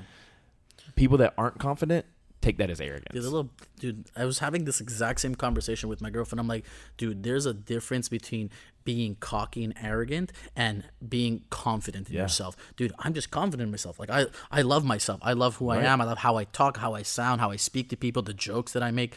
And just because I just I that's the way I am, that doesn't mean that I'm cocky or I'm arrogant. Like you have to be able to separate that. There's there's you could I think it's people who are not who haven't been surrounded by that enough. Yeah. They can't differentiate, and they they they're, they're like oh no, that's that's I don't like that. Like, and, Like so you're a beta if you don't like that. Get the fuck out of my face. No, like, and and like that's that's kind of like a, Sherbert and I went to a store the other day, and uh, we walked in, and he was like, "Man, you kind of just like you have this swagger about you." Because like I walked in the store and there was an employee there, and you could just tell he was hating his fucking life that Yeah. day. And I'm just like, "What's up, Migo?" Yeah. Like, Exactly. you know, just I like I like so I like talking to let's say like um waitresses, uh, waiters. Mm-hmm. Oh, dude. people who work shitty jobs. I love kind of like saying or doing something to make give them a little laugh or giggle. Yeah. You know what I mean? Yeah, what's up, dude? Like you know what I mean, or or something like that where they're like, oh shit, like hey, what's up, bro? You know what I mean? And when, but don't you hate it when they don't react back and they're so bitter about it, dude? Yeah. Oh my god, And- nothing pisses me off. So more. I actually do this thing, and it's fun for me. But like when I do that, and I because I travel a lot and stuff with wrestling, so like when we go somewhere and we meet a, a server and they're really cool as fuck, like I get their love- socials, I get their social media. Like, Dude, I love- I have them I- follow me on Instagram, Yeah. and it builds for one my platform, but then like I'm I'm getting content on my feed and stuff from people that are cool as shit. So yeah, it, it's kind of it, like a lot of those people you just kind of hey and bye, but like Dude, uh, now we can connect. You know? There's nothing worse than like making a really funny joke till and like a joke that everyone could appreciate, and they just look at you like this guy's a fucking idiot. I have a response for that. I hate I hate those. and I mother- say Please it. teach I me. say it every like, time. I, Here's I what I do. They go like say I say something to you, and I'm like I'm proud of it. Yeah. I'm like da da da. And Hey, they how's just it look at going? me, walk away, and I go, "Fuck me, right?" Yeah. Like every single time. Dude, that's it a, happens. that's I like that, dude. That's that's a fucking good one. Yeah, because I, I want them to know that they're assholes. Like, I'm dude, like, like- ah, I guess I'll just go fuck and everyone's myself. just cracking up laughing, and it's not like you made fun of them or anything. You really said you said something about the situation that was funny, and they just don't appreciate the joke, dude. That pisses me the And fuck see, a lot of off, times, man. So like, fuck me, right? I like that. dude, my I have created a, team culture here, and all of my team, like, we work together. We fucking they they slay it, and we all get along. It's really cool. And a lot of times, like after shows, we all go out to eat, and that's great, dude. you know, I call ahead, I get it set up, blah blah blah blah blah. I find out which servers are working at res- which restaurants. I request certain servers. That way we have a good time. Yeah, yeah, yeah. yeah. And that way, for one, they're making money. Two, like we're all gonna Everyone's have a having a good good time. time. That's yeah, very important. and that's that's Nothing worse thing, than man. spending money and then on food and then like you're having a fucking awful time, Fucking dude. Like, horrible oh time, god, man. dude, it's the it's the bane of my existence. I in Montreal, like we had we as and it's funny because like as a kid you don't even notice this shit, but like when you get older as a man and you're making your own money and you're going out with your friends, you realize, oh, dude, that fucking waiter pissed me the fuck off. Like, you know what I mean? Or this really pissed me off. So you kind of start gravitating towards restaurants and waiters that you do like. I have a buddy of mine who calls ahead of time. He's like. Is, it, is that guy working here today? Okay, we can. Yeah. you know what I mean. And I I've learned to appreciate that. Of course, dude. And like for me, I came to support my wrestling. I always worked in food industry, so like it was easy. I could ske- make my pretty much my own schedule. Yeah. I got to have fun and bullshit, and the more fun, and if you work in food service, just a heads up, and you're listening to this, the more fun you have, the more fucking money you make. Hundred percent, dude. It's it's it's it's it's common sense, dude. It's logic. Like, dude, if you're a cunt, you're not gonna make a dime more than what they're paying you. Like, I uh, you ever do you guys know what a melting pot is? The Yeah, melting yeah, pot, yeah, dude. I went to uh, the melting pot here in Columbia. Amazing time, dude. The, I wanted to become friends with the fucking waiter. Like he was such a cool dude, coming, laughing, interacting with us. So I thought that, oh, like that's what all what melting pot waiters do. Like that's that's their thing. That it's an entertainment on top of like you eating there.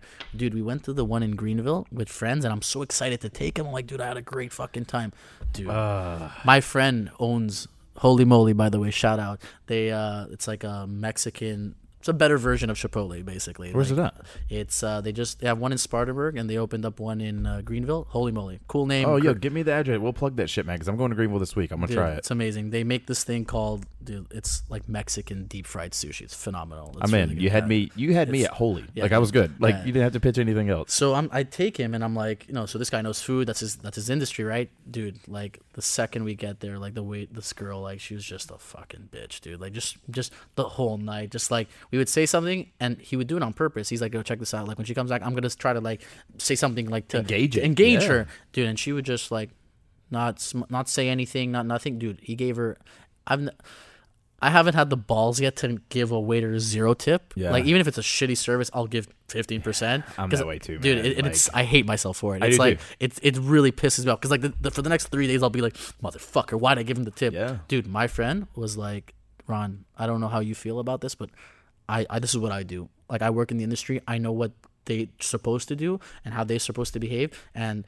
I'm not giving her a fucking dime. I'm like, really? But she brought us the food Right, right, and right. everything was good, like edible wise. She's like, I don't give a fuck. Yeah. Like she's a horrible human being, and I'm not gonna fucking pay her a dime. And you know what? I'm doing her a favor. She's gonna learn. She's Yeah. gonna fucking, you know what I mean? Like she's good. Like that's what people need to start doing, and you should do it as well. If you're a shit, if you're shitty at, at at dealing with people and bringing them food or whatever, or service industry, you shouldn't get rewarded for that. Like you should. it's uh, uh, it's millennial. Yeah. You know what I mean? It's, I it's to- very like exactly, entitlement to it. Like uh, you have I to am- run into I'm that wall this. of Yeah. reality, like, and be like, no, you suck. You're not gonna get paid. Like, Dude, when I was when I got my first serving job at 16, and it was kind of like one of those things. Like I I remember the first table that I got.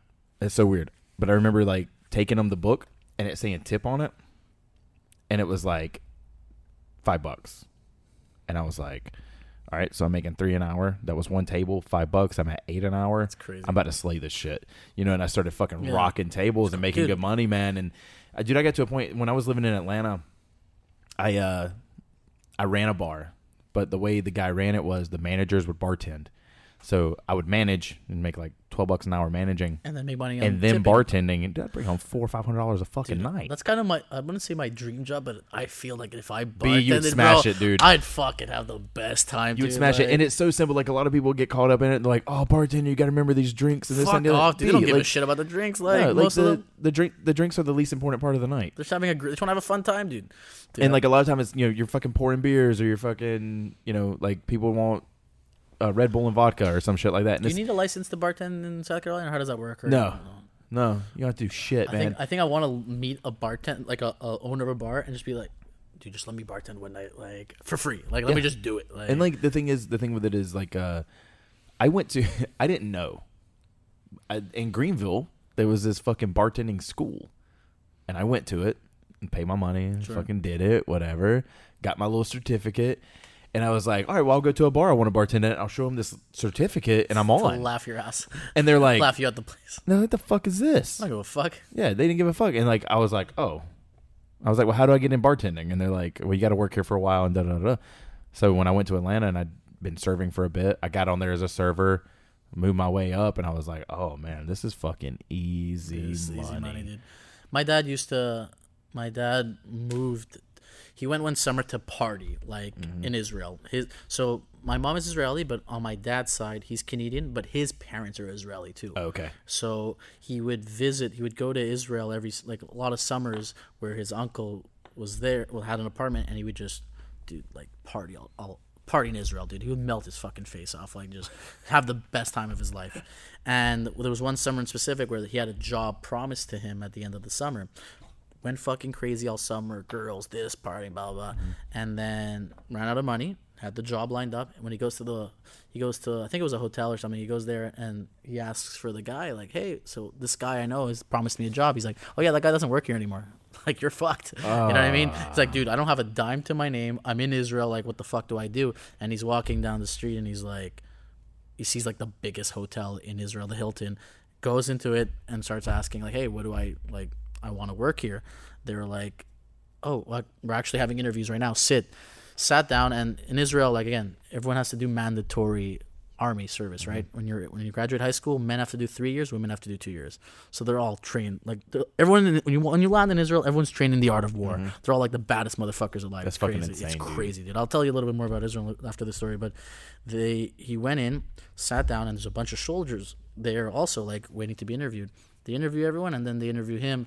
And the guy was like a little bit of a smartass. He's like, "Why the f- so? Oh, Miss Dov Zipper from from Canada." He's like, "Why should I hire you instead of like one of these guys who just served for his country?" You know what I mean? He's like, "Listen, you're not a social worker. You know what I'm saying? like, Yeah. like you want the best guy for the job, and I'm that guy. You know what I'm saying? Like I'll kill. You know, I'm like I'll crush for you. Okay, well I will be in touch. Dude, I didn't even have a phone in the apartment. He gave the phone of his uncle, who had to call a neighbor, and they, they called him, and the guy was on the phone. He's like, "Yeah, um, Dov Zipper, you're you're the only one whose name I remember. Just come to the fucking job." Yeah. and uh, he started off being a waiter, and dude, he was like, dude, like I was crushing. Like again, they want Right. extra sauce. I'll give him that fucking extra sauce, dude. Just extra gravy, extra this. I'll be like, don't worry, I got you. I'll give you an extra side on. You know what I mean? Like just Dude. the hustle. And dude, he would come home to my mom, who we started dating at the time, with like a stack of money and be like, look, you know what I mean? And did that? I those little stories he would tell me growing up, I, it kind of like I picked up on that and get those lessons. You know what I mean? Like, dude, just be, dude, give it your all at every fucking job you have, and like it'll work out. You know what I'm saying? So I hear so many people, man, like they, you know, oh well, my dad did this. My dad worked at a mill, so like I'm probably gonna work at a mill, especially growing up in like Travelers Rest and shit like that. fuck Like, that, dude. all- Break the mold. You know what I'm saying? Like, yeah, not for me, man. no, definitely like not. I, I got my grandfather owns like a grading business. He's done that shit since he was like 15. I didn't mean grading. Like business. um, uh, like tractor work and stuff, like digging for the cool. lines and all that. Fuck that. Yeah. For one, it's way too goddamn hot here to be out there in the sun all day doing that shit. And two, like it's just not interesting to me. Like I would, I would that, just go and walk into traffic. Like it's that's not for me. Another thing, I can't sit at a desk all day. Like in a cubicle, yeah. no, I jump out a window. Like I just You can't kill do yourself, hundred Yeah. percent. It's not. It's again. It's not healthy for for for me at least. Like I, I and. I, don't get don't get me wrong. I understand that some people that is for them, and that's fucking awesome. I'm, I'm- so glad you found your calling. Sometimes, like, I'm jealous of the people who could kind of like do little things like that. Because it's like, Yeah. oh, dude, if it works for you, amazing, dude. Like, I'm I'm jealous of how how you could do that, right? And like, you just don't require so much craziness in your life. Like me, it's always been like. I need madness in the life. You And know what I mean? Like the sa- even in the sales, like I, I was walking around, uh, headphone in my thing, bullshitting, laughing, and like I needed that little chaos. You know what I mean? and like I'm a I'm a dabbler, man. So like I, I have a screen print business. We have a like a custom uh, cups and crafts business. I like doing this podcast. I like to wear tights and pretend to fight with my friends. Like I, love you know, man, I got all this shit that I, I really love- like to when do. you break it down like that, it's hilarious. Yeah, dude. and like, but man, listen, I pay all my fucking bills doing what I want to do. I pay Sherbert for fucking because I wear tights and sell T-shirts with my face on them. That's you know what I mean? Like, I get to do that instead of sitting in an office. So like, and I've had a couple of guests on it, and I've said it a couple of times. I'm gonna say it again. I'm probably gonna say it a lot more episodes after this. Find your fucking passion. dude. Yeah. Find what you want or to give do. it a shot at least. You know what I'm Dude, saying? yeah. Because not again when so a lot of when I mean, when I hear a lot of people say that, right? It's like find your passion. It's like, dude, not everyone ha- had the chance to find their Right. passion. You know what I mean? Sometimes it went right over them, or they never even got that experience, right?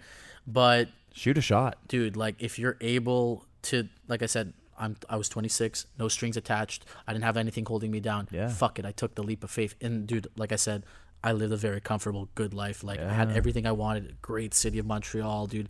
Dude, I was.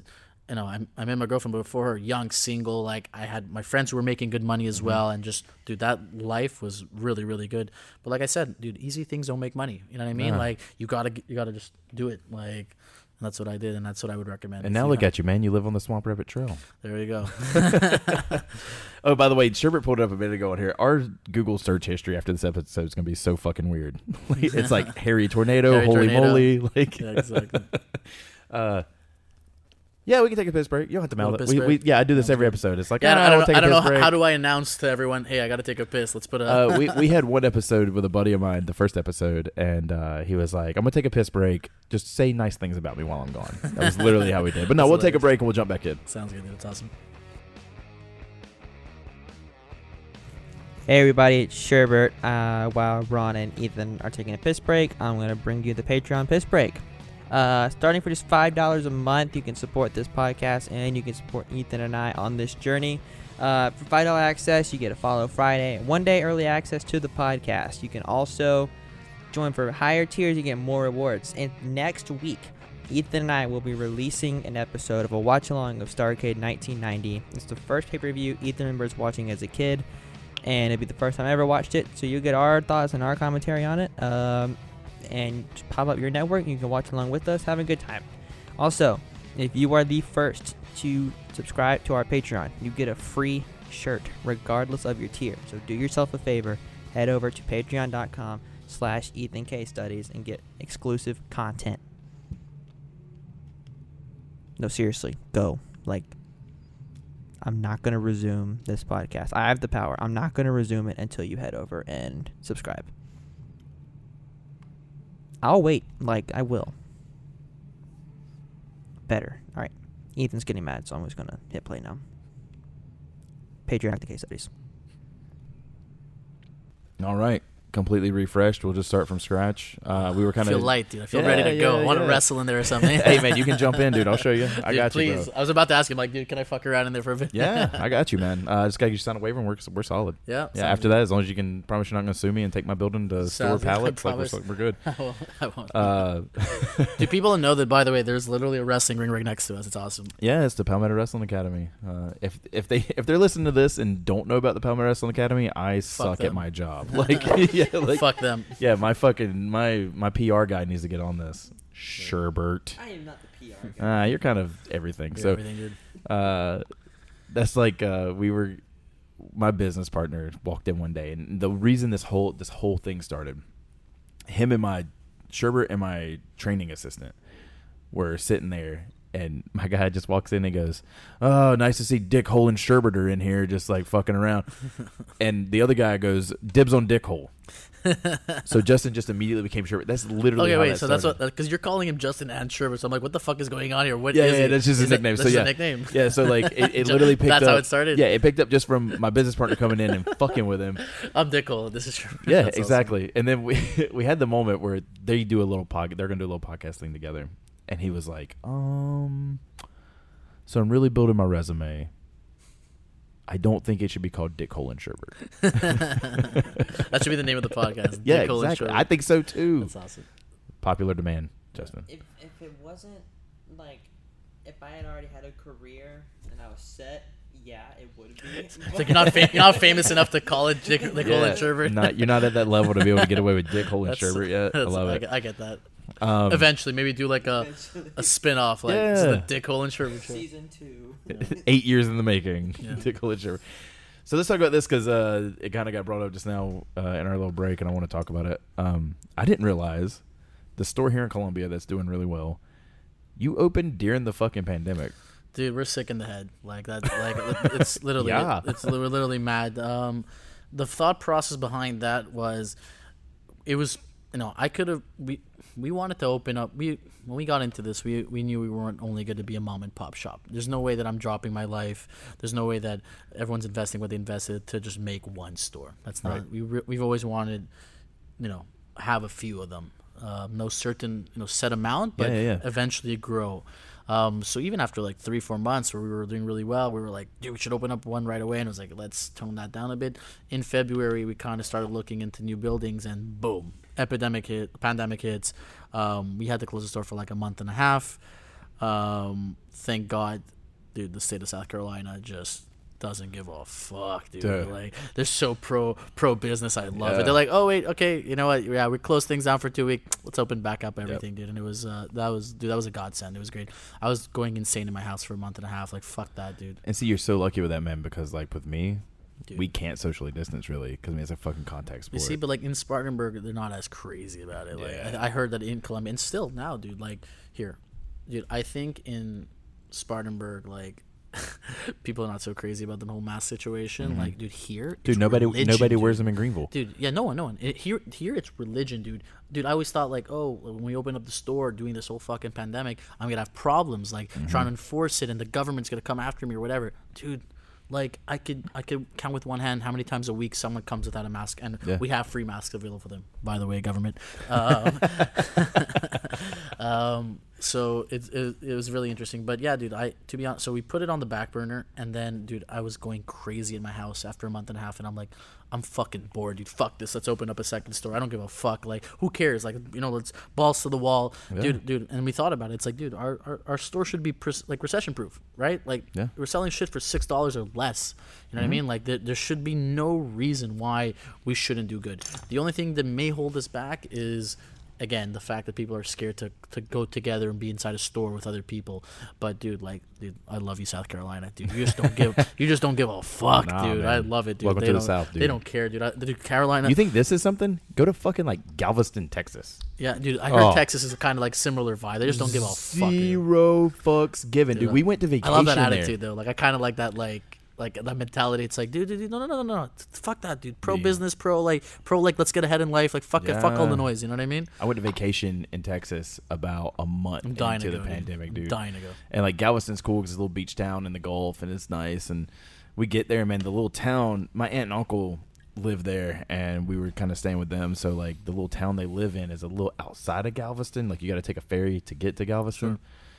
But where we were was outlaw fucking country, dude. Like I saw, I didn't see a single cop the whole fucking time I For was sure, there. dude. It was just they ran their own thing, and like this little island man, and but like nobody was wearing mask. You pull up on the beach, and like you can park your car on the beach and like tailgate out of your car, and like That's just crazy. yeah, nobody gave a fuck about any of it. Restaurants, no mask. Yeah, no, fuck it. Like it was fucking crazy, dude. But like, you know, being in the, I guess I, I don't know if Columbia if it's because it's a capital thing. I think it's more because like like they're expect it's the government, so they're like expected to Yeah. like be a little bit more strict than everywhere else. You know what I mean? and like Just for sh- a- just for show. Let's the be thing honest. is, downtown Columbia, man, there's a major college. There's a major university right in downtown. it's like, crazy. and you know that's where Sherbert goes. And like the, even like I used to work downtown. It's a ghost town now. Dude maybe that influenced on my decision to move here so when i opened up the store like i like i told you off the air i was like you know i wanted to oh, uh, again i didn't i never been to columbia so i was like dude columbia the capital it must be Mm-hmm. fucking crazy dude i'm gonna go check it out like maybe move there and i got an airbnb for three weeks dude like no definitely not dude Greenville, Greenville's the ticket in Dude, South Carolina. It man. was yeah. I again I and I gave it a shot, and I, I don't know. It feels like I've talked to people here, and even they're like not too crazy about Yeah. Columbia. now. The, uh, the reason, a little history lesson, why Columbia is the capital, is because, like, back when the colonies were being established, Columbia is in the middle of the state. okay, So easy access to everyone. Easy, everyone could come to the middle. Okay, that's cool. Now, why it's the capital. Good to know. So with me, I love Columbia because traveling, I can easy, access yeah. everything. Yeah, Yeah, we have that an air, when we have a nice airport. Yeah. Uh, if I need Do to you hit, have an airport here? yeah, yeah, Mhm. Which one? What's it called? it's a Columbia Metropolitan. Metropolitan. Yeah, Okay. it's a little smaller than GSP, Yeah. but It's annoying. GSP is a to- nice airport. Yeah, it's but it's annoying to fly out of here, the Yeah. state, dude. It's like fuck, dude. Like here, I'll, I, I I wanted to go to Miami, dude. I have to go to like like either go to Charlotte and then go to Miami, or like go to Atlanta and then go to Miami, and it's Mm-hmm. they don't like, have a direct from GSP. no, dude. Really? And if if they no, I don't think they do. And if they do, it's like three hundred bucks. But if you drive three hours to Atlanta, it's sixty. It's. Yeah, like what the fuck, dude? It's crazy. Yeah. It's weird. It's awkward. Um, somehow Columbia flights are cheaper than GS Greenville Spartanburg. I'll look into that. It's really Yeah. weird. Um, but yeah, so like going back and forth, we were talking about. Um, damn, I had something just then too. You were living in the middle of Columbia because you're Oh yeah, like because I'm central everywhere. Because like I wrestle in Charlotte, I wrestle in Atlanta. Yeah. Uh, you know, my my parents and stuff live in like the Greenville, Asheville area, so like we take the kids up there and stuff like that. So like, I like it because of my location. I also you're an like hour it- away from everything. Like, I also like it because none of my family lives here. it's know like what I you guys are where? Okay, I'm the yeah, yeah, opposite. yeah. And you know, like uh, I had the opportunity to open up the school here, man, and just kind of jumped in, and like I like it as a town. It's you know, it's got some hustle and bustle to it, but it's not overbearing. And because I lived in Atlanta for fucking four years, So I, I- solid. I don't know anything about Atlanta. So it's, uh, what's that like? uh, Greenville times ten. Jesus, so like yeah, intense. it's fucking crazy. Dude. Intense. Yeah, Atlanta. It might be. It might be a higher number than that. Like Atlanta gets pretty nuts. Okay. Um, I'm gonna tell you one thing though. You and I kind of talked about sports and everything. So like, I know you like. Uh, do you like hockey? It's no, yeah, like I said, dude, No? I grew up in the Dominican Republic. Not much hockey So there. like, you know even what being in saying? Montreal didn't get the the hockey bug any. No, not really. My dad, again, he grew up in Montreal, so he's balls. You know, loves hockey. Look at that shit real quick, man. Fucking Atlanta population's half a million people, It's and that was that was two But years that's ago. a lot to you, see, because like I look at that and I'm like, that's not. That doesn't that seem like a lot. I don't know. That's a pretty high number.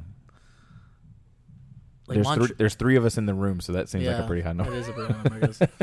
But uh, yeah, no, never got into hockey. My Yeah. dad is like, again, grew up playing hockey, um, but I never never took a liking. But I've been to hockey games, and Yeah. dude, I get it. Well, I'll tell you what, dude. When, hockey when, games are when all this shit clears dude. up, you and I, do we need to get together and go to a Swamp Rabbit game? Yeah. it's a minor league hockey team in Dude, Greenville.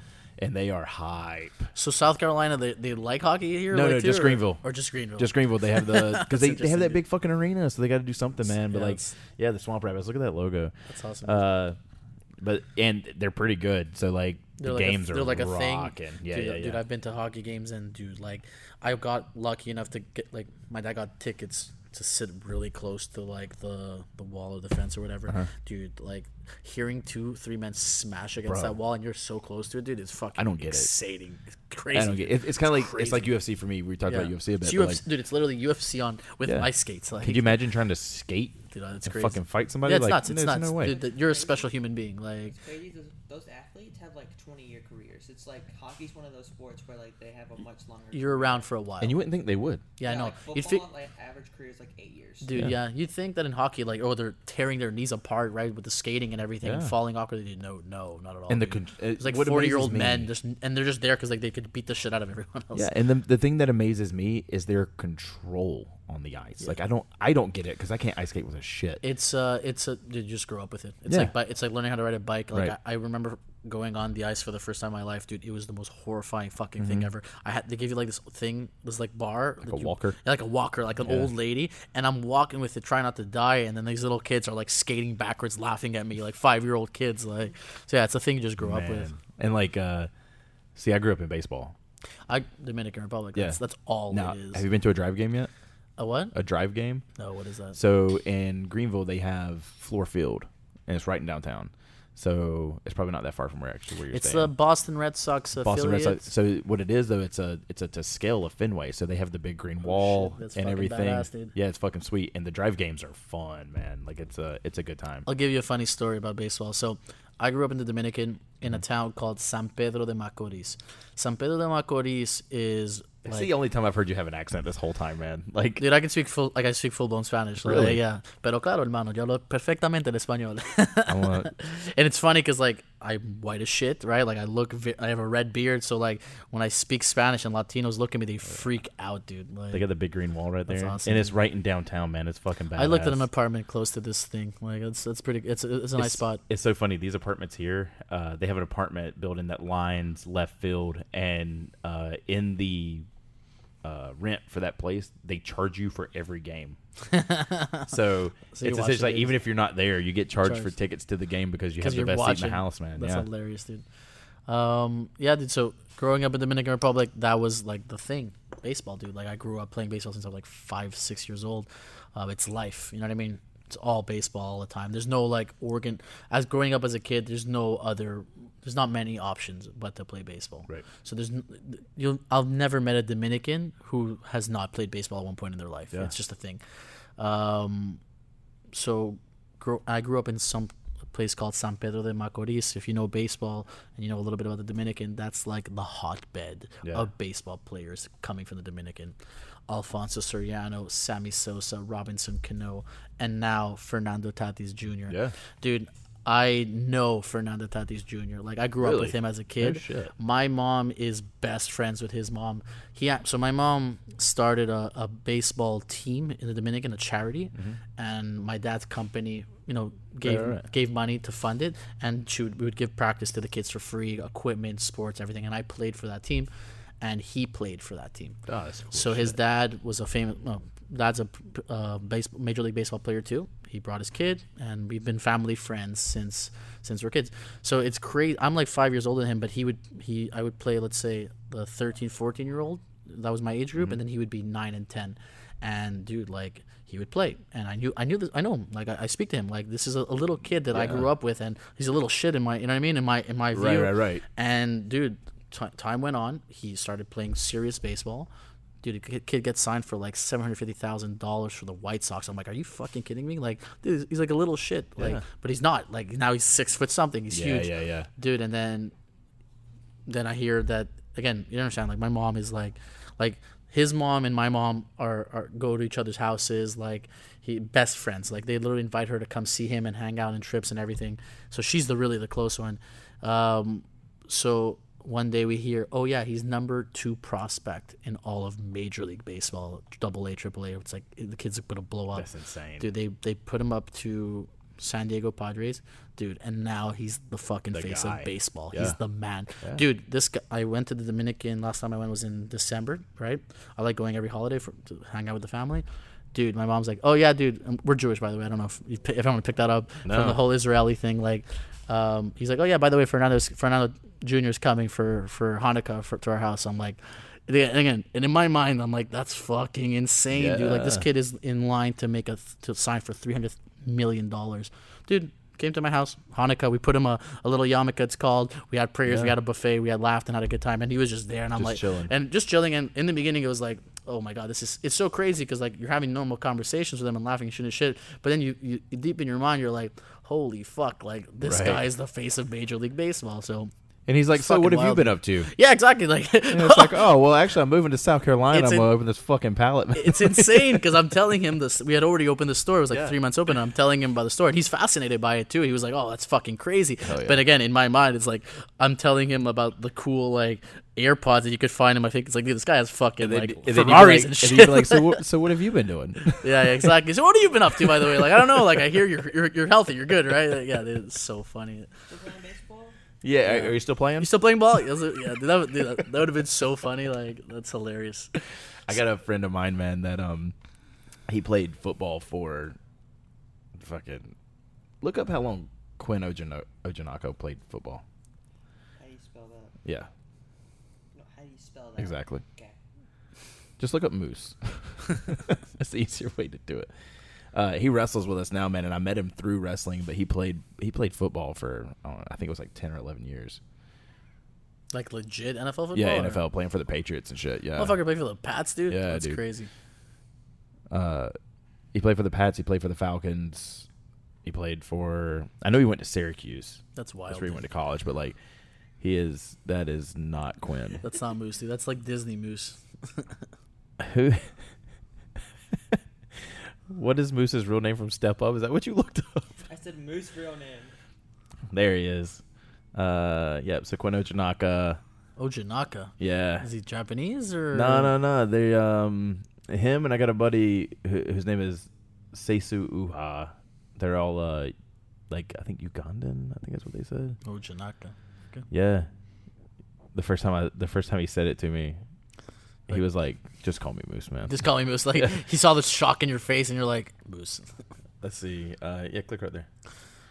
Um, He has his own Wikipedia, so he must be legit. yeah. Well, he's a big deal in wrestling now too, man. Really? So, uh, Is that like a, it seems like a common theme? The whole football to wrestling uh, situation. yep. So let's see. He did Fuck, four years at the Falcons, a year at the Pats, a year at the Rams, a year at the Colts, and another year at the Rams. That's crazy, dude. and when he got out, man, like, because he did was that four, five, six, seven, seven years. He was getting like after like so many years, you start getting uh like base pay. They call it, I think it's like legend play pay or something like that, like vet pay. That's what it is. It's vet pay. And you get a base, and it's like nine hundred thousand dollars. It's like the minimum you can make a year. I'm good with that. yeah, Like, no shit, dude. yeah. I'm like, I'll take a quarter of that. yeah, Like, I was like, I should have stuck with baseball. yeah, fuck. And then uh you know, he he came in and you hear that and it's like he's an NFL guy, da da da da da. And out the wrestling school that I was working at in Atlanta at the time, uh, I was training there and they were like, Oh, we got this NFL guy coming in. I'm like, fucking great. and he came in and he was the nicest dude. the okay, so world, when you hear that, you're like, oh, he's probably a fucking. Yeah. Yeah. Is that like a past experience thing where yeah, you're like, yeah, just dealing with guys that come in from other stuff and they automatically think they're better and, and this and the other. And this is something I've been busting my ass at. And then, you know, he he was really fucking cool. We're really fucking close. And like, That's awesome, dude. yeah, like he. uh What did you ask him? Have you invited him for the podcast? No, not yet. He's because he's busy as shit, man. Okay. Like um, the number, like the number two wrestling company in the country. He's their champion. Really? Yeah, he's like their. So he's up there, like. Yeah, and it's always so funny because I have some matches of me and him, and he's like, you know, six seven, three hundred twenty pounds, and I'm fucking five eight. you know, like So there's people who, for a living, scout wrestlers, and they're like, Yeah. like, I this is, I know you're gonna be good. Like that's Yeah, what they do. That's pretty, crazy, much, dude. Yeah, and a lot of times like stuff like this, like they, uh, if you if you ever watch any like documentary on like wrestlers, especially from the '80s and stuff, either they got they met somebody through playing football in college or playing pro football, or they met them at a gym. That's wild, dude. Yeah, and they just like, well, why don't you come here and wrestle? I know André the Giant is from Montreal. Yeah, Big Montreal Yeah. guy. Yeah. yeah. There's a lot of guys like Canadian guys that are like, uh, you're a little young, but you missed out on Dino Bravo, man. No idea. That was the guy. Yeah. He was the fucking guy. Dino Bravo. I feel like someone my dad would know. Probably. Oh yeah, for sure. Yeah, I'll ask him. Yeah, if your dad Dino if your dad was alive Yeah. in Montreal, because like that, that's always a cool thing to me too, because like you hear stuff like that, and it's like, oh, even people that aren't into wrestling know who No. these people like. No, you don't have to be into wrestling, but you know who Ric Flair is. you Dude, know who. you know what Hogan really is. pisses me off when like people just don't know wrestling like like like for example when I go you know like everyone knows the rock right Yeah. and when I like make a joke and I you know the millions and millions and like my girlfriend doesn't understand it's like dude that fucking pisses me off like Yeah. you need to understand like you need to know the basics of wrestling like you need to know who Stone Cold is you, need- need to know who like the rock is you need to know these things so like when I make jokes about it you Yeah. fucking understand exactly, dude. I'm gonna tell you something great. Have you ever seen Stone Cold's fucking like reality show, The Broken he Skull has a Challenge? recent a recent one no yeah, like he puts them through obstacle Yeah, courses yeah. and shit. Yeah, it's badass. I love Stone Cold dude he's Yeah, he just awesome. sits there, go run through that ice Yeah, bath. yeah. Like I fucking love that shit, man. I have a, I had a guy who at work who used to like imit like do like, like. Stone Cold. Like, Hell yeah. yeah, dude, I love Stone Cold. Steve It's so Austin. funny, man. Like uh, I get people in here, and the, the here's the worst thing: having people come in here wanting to be wrestlers, and they've seen wrestling before. That's I'd probably come in. It's in. so like, hard, dude. It's they probably come with like their own like persona already, and they're like, that and what they think wrestling is, and then it's almost like they're they're trying to imitate something that's being imitated already. So it's like really hard. so is that what you would you would recommend? Just come and like just clean slate. Just you know nothing and just come in like like dude? If I could do the Men in Black thing and just like erase erase, erase everything, Erase. That's probably what you tell them. No, erase Yeah. everything you know about wrestling. Like I I'm try. gonna, yeah. I try. That's I have one guy. Actually, he's coming tonight, and he gets so mad at me because my my top thing in class is the least important part of wrestling is wrestling, because it's a show, man. There's Yeah, a there's a big entertainment factor that goes Yeah. into this, and every time I say it, like he breaks out in hives. He's like, ah, "It's wrestling, wrestling, wrestling, wrestling." That's what I want to do. I call him Memphis Mike, man. He's just like, he's like, ah, I'm pretty sure the wrestling part's important. I'm like, I'm not saying that it's not important. Like, it's just not the most important. Like, How many Uh, um, like how many people have been like famous from the WWE or whatever that have that are not known for the wrestling? They're just known for the shit talking and the bullshitting, Yeah. right? Like the Rock, oh, uh, like I mean, Like- like like- fucking Rock, dude. like the managers or what, or any one of the people who are around the actual wrestling. You know what I mean? Like and it's kind of like one of those things, like like say say like the Rock. He didn't get movie roles because he was really good at arm drags. he's the most electrifying man, Yeah, dude. he's Like, fucking charismatic. Dude, I love the Rock. Like, Stone Cold, dude, same thing. Like Stone Cold, like if you watch his matches, they're they're actually pretty basic, and it's because he didn't have to do a lot. He didn't have to be flying the, off the fucking top all the time and doing all this crazy shit. Yeah. Because his character made you go, ah, I this guy's about to fuck character. shit up. Yeah. Who is your? Uh, you have a favorite wrestler? Uh, growing up, mine was Sting, but Yeah. like, all right, so I'm I'm six years older than you, but like, There's different eras. Like, yeah, yeah. So this thing that I grew up on was like face paint, Face paint. Yeah. Venice Beach. Like he was all neon colors and shit. But like he w- always had a moment every match where he turned to gear up, and like I do that. Yeah. I'm, and I, Nice, that's something I've really like focused on. how I got into wrestling as a kid was I used to go to summer. I used to go to Montreal every summer, Mm-hmm. and I used to, wa- like go to summer camp. And there was this counselor there. His name's John. Dude, he was like in love with wrestling. Like Yeah. he was the cap. He was the counselor. So like every like. He was like the leader, kind of. So he every activity we would do would be kind of wrestling based. For example, we would play like a card game, right?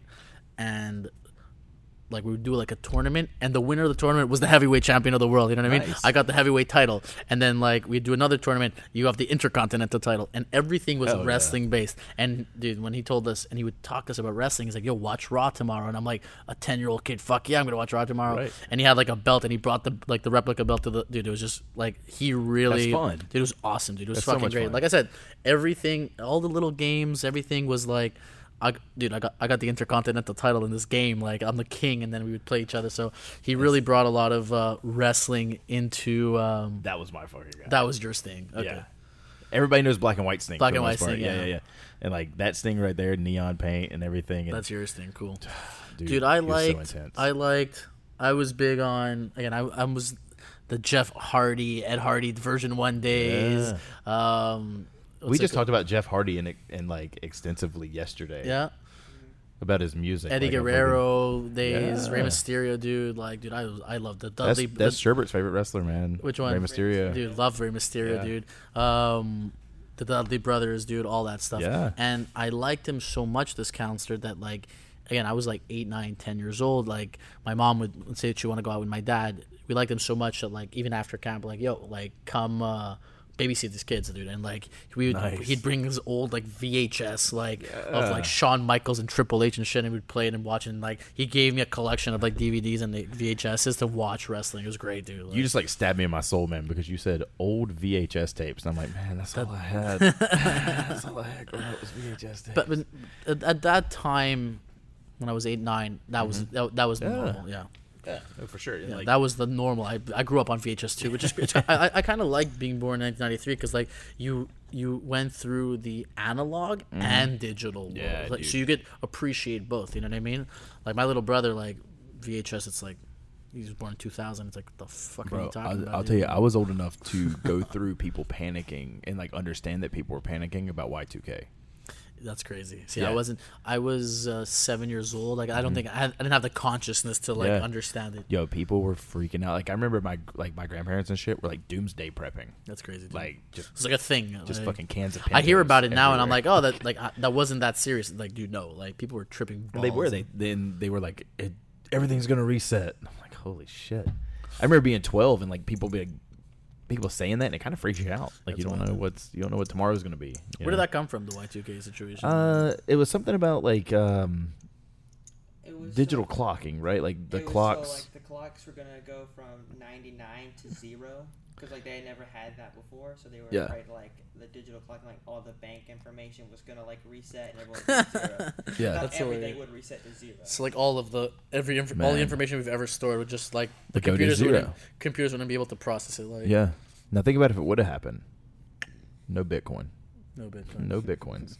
Uh, but yeah, so uh, that's that's pretty wild, man. I, I didn't expect to talk wrestling with you at all, which is Dude, really like- fun. But like to find out that it's always fun because like most people have some sort of connection to wrestling at some point. Just because, dude, as a if kid not, too, we can't be friends. You know what I mean? If you never, if you don't, if you never had a wrestling phase Yeah. where like you fucking grabbed your little brother and like suplexed him in a bed, like get the fuck out of. it. We can't be friends. Mm-hmm. Oh, you know what I'm saying? Like the best part is my mom still thinks wrestling is a phase. She's like. I remember, dude. I was like, I was like ten years into my career, and my mom was like, "So you know, wrestling's like something that you'll eventually like grow out of, right?" fuck that, and I was dude. like, "Ah, I don't Yeah. think it is at this point. Like, I've spent way too much money on all these. That's kind of why I like the UFC so much because like right now the UFC for me is like wrestling, but like like like violence. Well, you know what I'm now- saying? Like So the thing with that too, and that's a big thing that I talk about is in classes. UFC wasn't always that way. I know it wasn't. So It's- then when they started incorporating like promos and shit, Yeah, they started finding out that guys could talk shit, and that's why like, dude, to me, Conor's the greatest of all time. dude, he, dude, he took. Let's be honest, he took.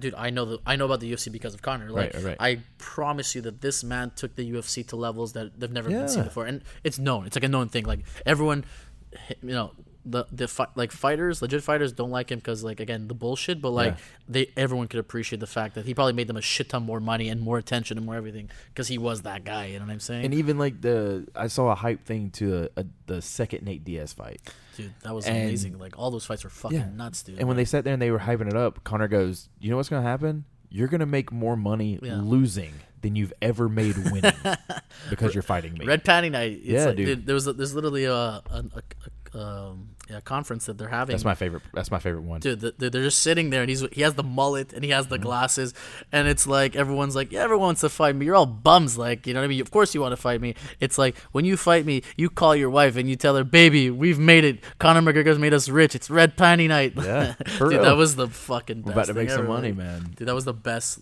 like music like conference ever. Like Have you ever seen the Conor documentary on Netflix? I have not, but I know about it. Check it out, dude. Is it good? It's so good. The- um, did I see it? I feel like yes, Notorious? yes, yes. I saw it. Never mind. I it's did so see it. weird It's that some great. guy just happened to start like great. documenting him Yeah, yeah, when he yeah. was like a kid. Yeah, it was weird. Yeah, he's dude. like fucking sixteen. That's what and I'm then you- saying. Like you, you see you see all this video and you're like, wait, like dude, you were no one, and this guy was like coming, like filming you. Like, Yeah. that's weird when when those docs happen like that. we had that with Sherbert. Like this all fell together, man. Like he he needed to do like a little interview for class. He hit figured, me up. yeah. He came in. We sat down, and he was like, "What do you?" He's like, "Would it be possible if I like like come and check some more stuff out?" The next time he came, it's like, "Hey, what if we did this? What if we?" And it just built and built and built and built. You know, now we're fucking trying to build an empire. There like you go, dude. I'm trying to I'm- make sure he I'm doesn't have to find a job after college. I like uh, I'm I'm into the empire business. You know what I mean? dude. Like my friend says it's my so my friend who did who's doing the holy moly. He was like, we sat down together. He's like, dude. I want to be a titan of industry, dude. How sexy does that not? sound? Why Titan not? of industry. and the only thing that stops most people is they don't jump. You have to give it a shot, dude. Like You I have said, to. let's. Uh, it's I, important. I saw something this morning. LeBron put out a fucking like a meme. I, like LeBron. of Lil like, Dicky. How do you guys feel about LeBron? I love it. I think he's great. All time. Yeah. Like I, I, I, again, so it's funny because like n- this is our era now of basketball. So I, the only thing I know, I know Kobe and I know LeBron, the greatest Right. of all time, right? But like, dude, like you talk to people who were watching basketball in the '90s, they're like, dude, don't even fucking compare. And see, I, I hit Jordan. So like I was like eight, nine when Jordan Yeah, was running the You- you- Bulls. You, yeah, you, yeah, yeah. know, you're uh, you had the consciousness to understand. Like, dude, I didn't understand Jordan. I, again, of course Yeah. you know Jordan. Of course you know everything. But like, I really grasped it when I just saw the the doc on Netflix, Oh, dude. bro, hey, dude, that's, that's one of the best docs of all time, dude. Like, it's that's so good. good. I So binged it. good. I had like an Yeah, insomnia night, and I fucking binged it. But hey, before you leave, I got to show you a video because uh, we're actually it'll already be out by now. But uh, our next show next month, our champion can't be at the one Saturday. He's coming back the next one. We did a hype video, Jordan style, to Really? that for the last dance. It's fucking, it's fucking Wild, rad. dude. Um, what, what is this? So this is like just comparing like a cowboy Donald Cerrone is like a Okay, really yeah, Cowboy Cerrone. Okay, big so name. He's worth nine million. he's worth nine million dollars put that in as of right now, Com- in comparison, McGregor. and Conor is worth hundred and twenty million dollars. Of course, dude. Now that's worth. Yeah. I mean, that's not counting what he's fucking spent. Exactly. you that's, know? that's a good point. Like Um, yeah, dude. Like I said, he took. he, he took got a and went with fucking base salary of three million dollars for his Khabib fight. Yeah, that's crazy. And that's nothing for him. That's bullshit. Like that's not like, in my like in my opinion. That's not even where the the look. The His endorsements were fucking dude, of course. fifty million. But I've always under I've in sports I've always understood that like what you like I, I always thought that like okay what they make is I mean, they make a few million but the big money is outside You gotta make somebody sports. want to use you. of course dude outside of the Yeah. sport yeah Conor McGregor is the shit dude I like it I just I really bu- it bums me out how he doesn't fight as much you Yeah. know what I mean It- that kind of bums me out like I really wanted him to to and it's funny because Dana White called it Dana White was like after the the Floyd Mayweather fight he's like dude He's, we're not gonna see him. He's not gonna come Yeah. back. Like, why would he? He's gonna make. He's make hundred million dollars from this fight. Like, why and, would he come if back? he does, it'll be something. Like it'll be Yeah. like uh, I, I uh, I mean, he made 130 million off the fucking. and when he when he came back the, the beginning of this year, he was like, now look at the difference in that though. Like he pulled up what uh what did Mayweather or what did McGregor make when he fought Mayweather? But oh for like sure, dude. Mayweather made triple. Dude, he doesn't. Mayweather doesn't fight unless it's like at least three hundred Yeah. million dollars. Like it's crazy. He uh, he would he was fighting like once a year, making four hundred million dollars, which is crazy. We're in Because the like, wrong business, man. dude, I'm telling you, like, this dude, fuck. like, I'm good. Mike, if I ever like when I have a kid, like, I'm gonna have him box like From day one. dude. Like, He's not punch me. that's the thing. Like, I don't. I, it's it blows my mind. Like, is is boxing that popular where Floyd Mayweather's making like half a billion dollars? Like, So I don't understand that because like I don't get it I either. remember being a kid and boxing being kind of a thing. You'd have Friday night fights. You'd have Tuesday night but fights. the big heavyweights, you know what I mean? Yeah, like, that was the like, thing. But like I've never sat there and somebody be like, "Oh, dude, like what are you doing this Saturday? Let's go watch the boxing fight." Like I've never. That's what I'm saying. I, even now, I've, I've well now a lot of people claim that boxing is kind of dead. Yeah. The only, there's only good, there's good heavyweight boxing, and they just say that the promoters in boxing have kind of ruined it because like it's always like takes forever to negotiate. Yeah. Like like I don't want to fight you, I want to fight you. It's like dude, we, that's what the UFC gives you though. UFC will give you the best fighting the best. You know Yeah. what I'm saying? And in boxing, that takes a lot. It takes a lot of negotiating to materialize the best of the best fights. It's so wild to me, man. Um, that's something I would really like to to like talk to somebody about and learn is like the UFC matchups. Like Dude, like, how I'm, do they how do they put that together? I'm balls deep in UFC, dude. I love the. UFC. Dana White does it. Dana does all of it. You think he does all of it? He sits down. He has a team. There's a there's a guy called Mick Maynard and some Mm-hmm. other dude that they are the matchmakers. I think this Mick Maynard guy, if I'm not mistaken, this could be bullshit, but someone explained to me that like I think he just messaged Dana White one day like, "Yo, like I'm like the hugest UFC fan and like Mm-hmm. I want to come work for you," and like he became like a matchmaker. And so so what you're telling me is he took his fucking Took shot, shot. He took the shot, dude. Yeah, sent a message. yeah, you hundred know. percent. Jeez, man, that's crazy too. If he did fall into that, like Yeah, that's so. I like the insane. stories like that where like people just they just took their shot and they just fell into like craziness. Yeah. Like you heard Same about thing, the. Uh, Sorry, go ahead. Uh, ahead. same thing happened with Roger Goodell, the NFL commissioner. He was an intern for the NFL and wrote a letter to the commissioner at the time and said, "How can I one day become commissioner?" Really? Yeah. That's crazy, dude. What It- the fuck? You know, you know Lewis Hamilton's story. Uh uh You know who Lewis Hamilton is? No, You know Formula One. no. You don't know That's not Form- big here. Okay, I mean, so I know what not- is, Yeah, yeah. yeah, so like, so yeah. Formula One. You want to talk NASCAR? Let's do this. No, I know nothing about racing. I'm just saying that there's some stories like so Formula One. It's huge outside of the U.S. Like everywhere in the world, Formula One is like the biggest fucking thing. I think Like, Mario Andretti. That's like the only name I know from Formula One. Formula One is the biggest fucking thing everywhere in the world, and the reason I I can I know Formula One is in Montreal, Canada. It's one of the few races on this side of the world that they Prix, have. The? Grand Prix, dude. Yeah, the, yeah. The Canadian Grand Prix. You don't understand. Montreal loses its fucking mind once a year. Par- they shut down the whole downtown of parties. Dude, it's women, alcohol, and booze everywhere. It's crazy. It's fucking insanity. And you have people from all over the world with money coming and celebrities. It's it's absolutely nuts. So Lewis Hamilton, uh, he's like the phenom of Formula One. He's probably he's the only, in my opinion, f- the one race driver that has like transcended the sport, where Right. he's like a celebrity too, because he does fashion and all kind, Tommy Hilfiger and all kinds of crap like Hell, that. his first win was at the Grand Prix. So check this out. That's crazy. So as a kid, right, he was like, a, his dad got him into racing, and it's weird because like I've understood that racing is very expensive, and apparently his dad wasn't have, didn't have a lot of money, but they I guess made, Made it work, made yeah. it work, and dude, he was killing it. He was a phenom from a very young age, smoking everyone, winning all kinds of races, and I think they invited him one day to um, like the the the racing version of the Oscars, right? Like there's awards. They invited him, and at the at, at the awards there was the he run he races now for Mercedes, right? Um, Shout that- out to Henry Sugars. yeah, the head of Mercedes was there, so he went to the head of Mercedes and told him like, "Listen, like I'm gonna race for you one day." He was like the kid's like 12, 13 years old. I'm gonna race for you one day, and I'm gonna win the the world championship, dude. Fast forward like ten years, dude. He raced for them and he won the championship. like some prophet like like prophetic shit at the age of it. Imagine like you're 13 years old, you just go up to some old guy and you're like, "Dude, I'm gonna fucking race for you." Yeah. Like 10, 12 years from now, I'm gonna fucking win. And he's won like four or five titles with the same team That's so since, dude. nuts. Like it's just it's just shit that you hear. You're like, oh my god, it gives you like goosebumps. You're like, what the fuck, like Always love like, some goat uh, shit. You know what I mean? Yeah, and like like in wrestling, I always love guys will be like something will happen and like they have a picture they took with somebody, you know, 15 years ago, and then they end up facing that person. You know, stuff like that. Like it's That's just pretty cool. There's I like seeing that when like athletes take pictures with like kids who are fans, and then they end up playing them in basketball or whatever. That's pretty cool. I love that stuff. Yeah, Yeah. it's so good. Uh, so I think uh, I think we kind of fucked around, and like you're gonna have to come on more often. dude I, I like i said i i've been a big fan of podcasts in general for the last three four years it's always been my dream to be on a podcast and this is the first time i'm ever on so thank you so much for yeah, dude. for making a dream come true it's, no, it's Ron, awesome, this has dude. been it's awesome you've you've been an incredibly uh, easy conversation to have, man. And for real, hey man, anytime you're in Columbia, like if you're coming down, you got a few extra hours, like holler at me, man. We'll come on, we'll talk some bullshit. Dude, 100%. I think Alright. I, li- I just enjoy sitting and bullshitting. Let's do it. It's just the best. It's just a great time. We'll make it a thing. We'll we'll keep you in touch. I'm gonna let you jump in the ring real quick, and we'll fucking That's uh, yeah, and then uh, we'll get you back on. Sounds good, dude. All right, appreciate it, Ron. Thank you, Take dude. care, brother.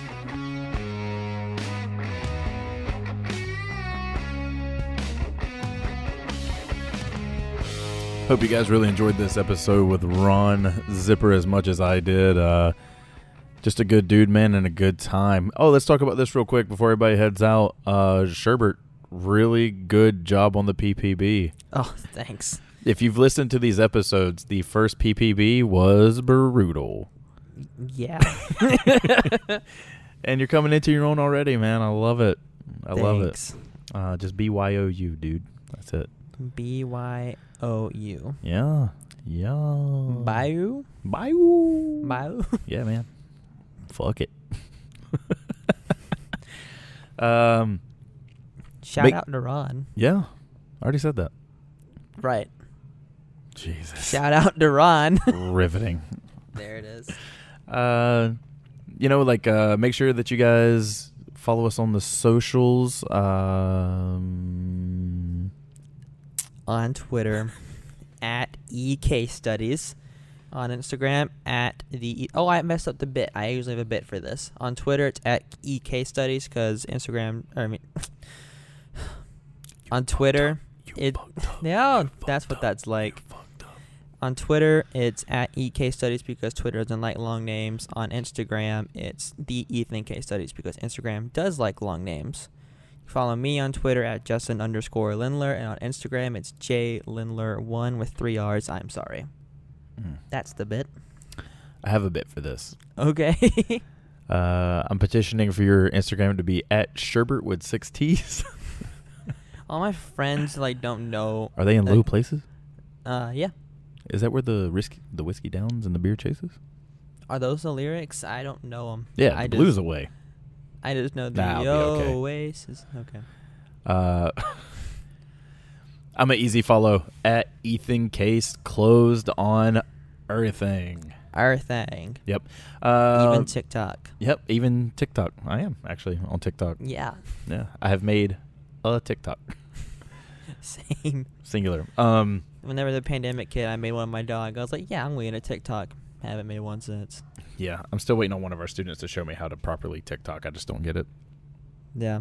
I can't figure it out. Anyway, uh, make sure to join us on Friday with our guest Brittany Shea Harrington. Uh, What time? huh? What time? Hold on, I'm getting to that. All right. Yeah, we're gonna be sitting down with the brunch queen, my fave. Without exaggeration. Yeah, for real. I'm telling you, I gr- I literally hope to just be a downtown hipster one day. Like when I'm done wrestling, I'm just gonna show up in random downtowns and just stroll the streets and hit brunch, man. Don't listen to this episode hungry. No, Like, don't. no, don't for real. Like it's it's gonna be a, a full it's gonna be a full stomach episode. Get your belly full and come on down to the case study. It's a plate full. It's a plate full. oh my god. Yeah, I Uh, uh, Ethan and Brittany were talking about brunch, and Ethan asked me to pull up a menu of items typically served at brunch, and I was Uh-huh. starving, so I was like, "Yeah, this Yeah. is great, Ethan. Thank you." You're welcome. You're welcome. I'm here to deliver. Mm-hmm. Yeah. Uh, but outside of that, man, um, I feel like you were starting to say something, and then oh, Friday at high noon. Oh yeah, that's the time. Yeah, I don't have a cool acronym for Friday like I do Tuesdays, but